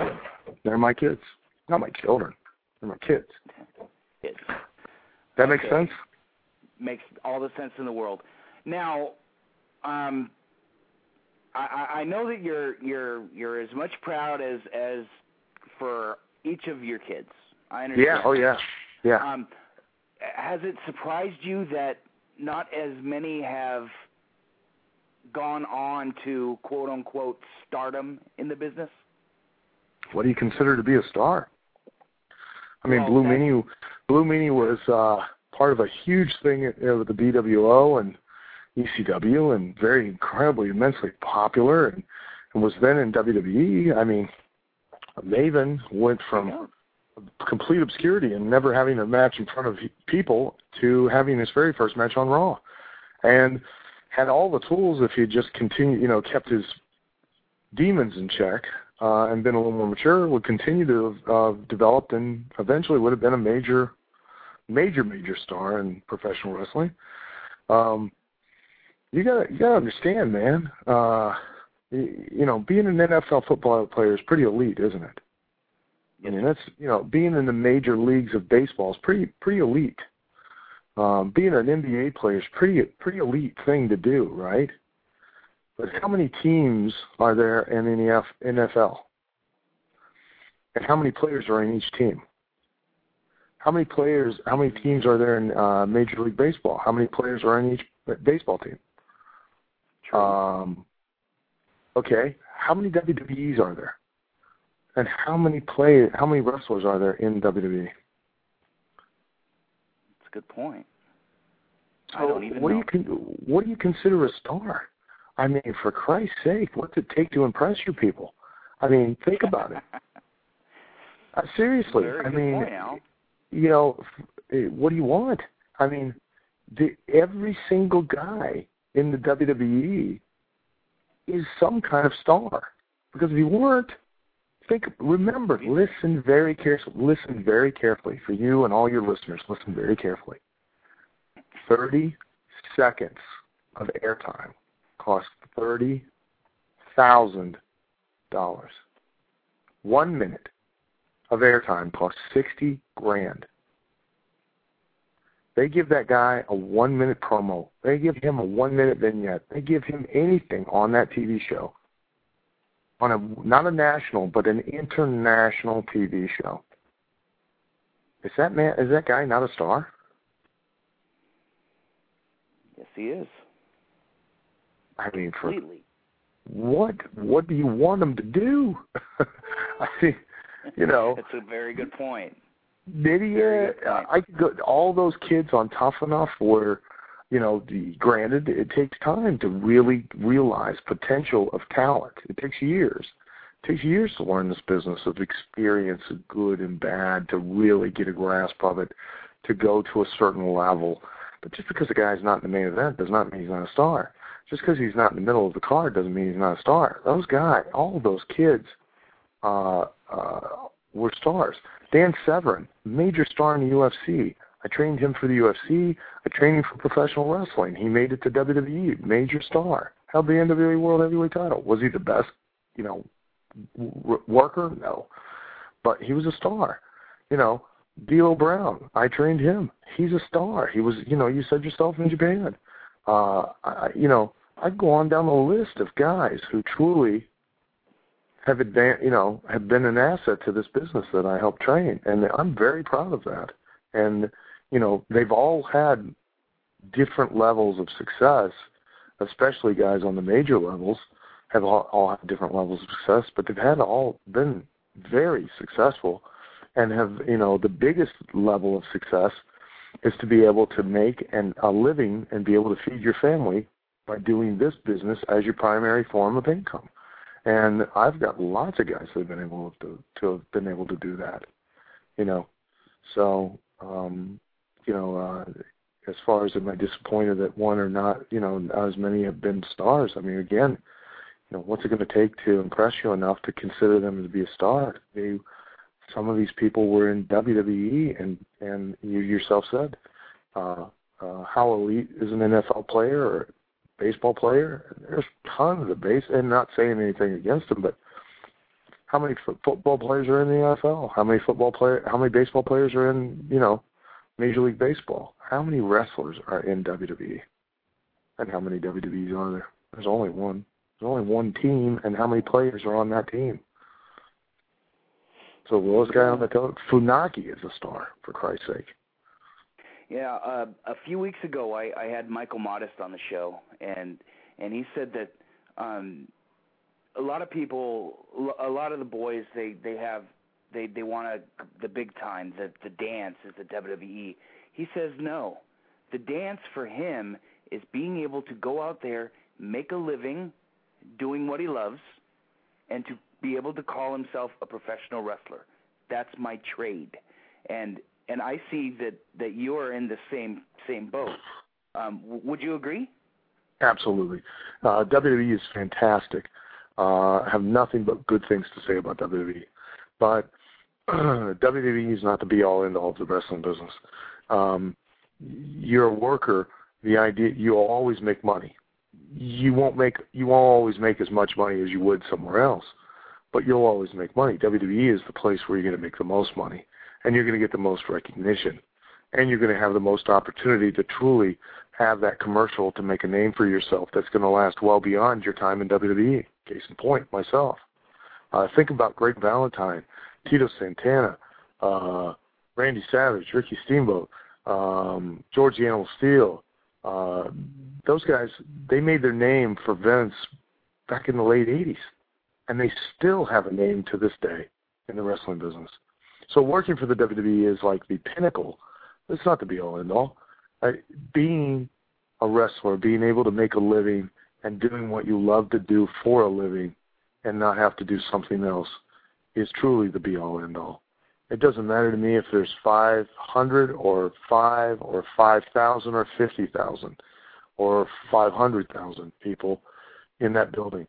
It just the, the the sheer joy of getting out there and getting in the ring and getting the opportunity to do the thing that uh, I would have cut off my right testicle to have gotten an opportunity to do 26 years ago, and to still be able to get to do it. I'm, you know, I can't say how blessed I am. Sounds corny, sounds kind of, you know, foppish to say that kind of crap, uh, but you know, when you genuinely love what you do, uh, then you know it's not corny. It it really is. I mean, I would I I can tell you right now, if I didn't genuinely love to do what I do, I wouldn't have been doing it for 26 years. I'd have found some other way to make a living. I'm far I'm more than intelligent enough. I can certainly do something else and make money or more money actually than I would as a professional wrestler. But I did I do what I do because I just I absolutely have always loved it and will always love it. Well, Al, I'm I'm going to ask you the the standard question that I ask all my guests. Um, this is completely hypothetical. I am going to run an indie show and you a headline, and I could fly in what whomever you would like to work with that is not under contract to any of the companies. Who would you like me to fly in to work with you in the main event? Well, let me ask you something. If you're an indie promoter, and uh, are you running that town on a monthly basis? Yes, sir. Okay, you're running the town on a monthly basis. Let me ask you something. Why would you want to fly somebody in to work with me? Why wouldn't you want to build and elevate one of your guys to look like they were on the same level as me mm-hmm. so that he would be a draw against me? And so therefore, by working with me, we could do some kind of business to give that guy a rub to thus elevate him more, which would elevate the rest of your card. Mm-hmm. Now, why would you want to? Why would you want to fly somebody else in? I wouldn't Fly in the guy. I wouldn't have to fly in the guy. The uh. gentleman that I was thinking of lives out here in the Bay Area, and that would be Michael Modest. Uh-huh. Um, Mike is possibly the best independent heel I've ever seen, and uh-huh. I think that you as a babyface coming in to work with Mike as the heel would just the, the it would draw money. It would entertain my socks off, two of my personal favorites. Um, uh-huh. In other words, I was asking who who would you like to come in, bring in to work with, or or would you prefer to keep it with a local guy? I would suggest that if you're trying to do the right kind of business and build your build your town, that you would want me to come in and work with one of your guys. There you go. There that would make more sense I've to been me. Waiting months. I've been waiting months for someone to give me that answer. well, I, I don't know. I mean, it would make more sense to me to do that than it would to to fly another guy in because that then now, you know, what are you going to do next month? Fly two more guys in? Exactly. You, you're you're now you're you know you're running a dead end street. So, um, there sure, and I'm sure a lot of other guys that you know that formerly worked for WWE, my peers or whatever, would be going, "Shut up, shut up," but. Uh, you know, business wise, it just doesn't make good business to for you, the promoter, to do something like that. So awesome. Well, Mr. Snow, we've gone almost two hours. Um, oh my God. My my butt is sore from sitting under the learning tree. Um, my the, the fans out there, the listeners. I mean, I, I got workers that listen. I've got promoters, all kinds of different people listening. And once again, it was another trip under the learning tree. And I do this show for the younger kids so that they're that are coming up so that they'll be able to you know learn the business properly. And kind of like Sesame was, Street for wrestling. There you go, Sesame Street for wrestling. That's yeah. it exactly. And Mr. Snow, it was an honor to have you on my show today, and well, I thank you. greatly it appreciate it. Well, thank you um, very much. It was uh, it was definitely a pleasure to uh, to get to be on the show, and and uh, definitely a compliment that anybody would even consider me uh, pertinent enough to listen to for two hours. For God's sakes, uh, what are you people thinking? Tremendous. Get, get a life. So, uh, if uh, I do have a life, and I'm gonna actually, I have a wife too, and she happens to say hello. You are her personal favorite pro wrestler. Oh, thank you. All right. Um, what happened was uh, we started dating, and, and I was watching Tough Enough, and she came in and she saw it and she said, "Who's that guy?" I explained who you were, and she was hooked. Well, that thank God, because otherwise I wouldn't have a job. So there you go. well, Mr. Snow, um, if anybody would like to contact you, promoter or whatnot, and and would love to to book you, maybe even a seminar, how would they go about doing that? Uh, if they just uh, they can email email me at uh, wwefrosty at aol dot com. There it is. Awesome. Well, Mr. Snow, thank you for your time once again. It was it was my pleasure. It was fun. Uh, we'll have to do this again. Um, Yeah. Just let me know. Oh, oh, before you go, um, what are you doing this weekend? Uh, actually, I'm going to be at the uh, Wizard World Convention Thursday, Friday, Saturday, and Sunday in Chicago, Illinois, at the uh, convention center there. So if anybody's listening that happens to be in Chicago and you, want to come out and say hi or want to ask a question, feel free. Come on up. Tremendous, tremendous. All righty, Al. Once again, thanks, brother. I, I can't say thanks enough, man. You know, it's Thank you. you know it's always always a learning experience, and we'll definitely have to have you on again. Okay, well, I'm, I'm looking forward to it.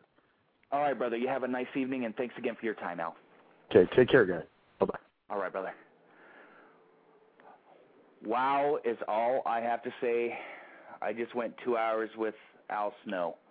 What more can I say? Unbelievable. I'm blown up. I can't wait to listen to this interview again. Um, well, let's run down the sponsors real quick. Uh, WrestleWarehouse.com, uh, DVDs, Lucha DVDs, masks, uh, SoCal Pro Wrestling DVDs. Uh, you can get. You need to uh, pick up all the shows from this year. Uh, Adam Pearce is on fire, and uh, actually, uh, before we get off the air, I'd like to uh, put over both Adam Pearce and Scorpio Sky uh, this past Saturday in Oceanside, San Diego, California. Uh, Pearce defended the uh, NWA World Heavyweight title against Scorpio Sky, and from what I hear, they tore it down. So, uh, Jeff, if you're listening, I need to get that footage as soon as possible. Uh, and our other sponsor would be FogCityWrestling.com. Uh, July 5th in San Francisco, they'll be debuting in a new building, the Kezar Pavilion. Um, Jimmy Snuka and Nick Bockwinkel will be in the house for autographs. Rikishi's on the card. Uh, WWE developmental signee, newly signed Brian Cage will be on the card. Uh, there's all kinds of guys. FogCityWrestling.com, and also uh, a quick plug: RFVideo.com. Rob, thank you for hooking me up with Al. It was m- definitely a pleasure and um, an amazing interview. Once again, thank you. Uh, you can get our archives of our shows at rubberguardradio.com or blogtalkradio.com backslash rubberguardradio.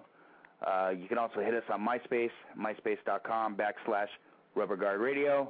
Um, geez, hit me up. You know, if you're a fan, uh, own a company, a worker, you know, whatever, you want to get on the show, hit me up with a message, or you can even email me directly, kidzombie2000 at AOL dot com. Uh, we'll be back on Thursday, June 26th, with uh, Rob Feinstein for an hour at 7 o'clock, followed by Shane and Shannon, the Ballard brothers, at 8. So we'll uh, talk to you guys on Thursday.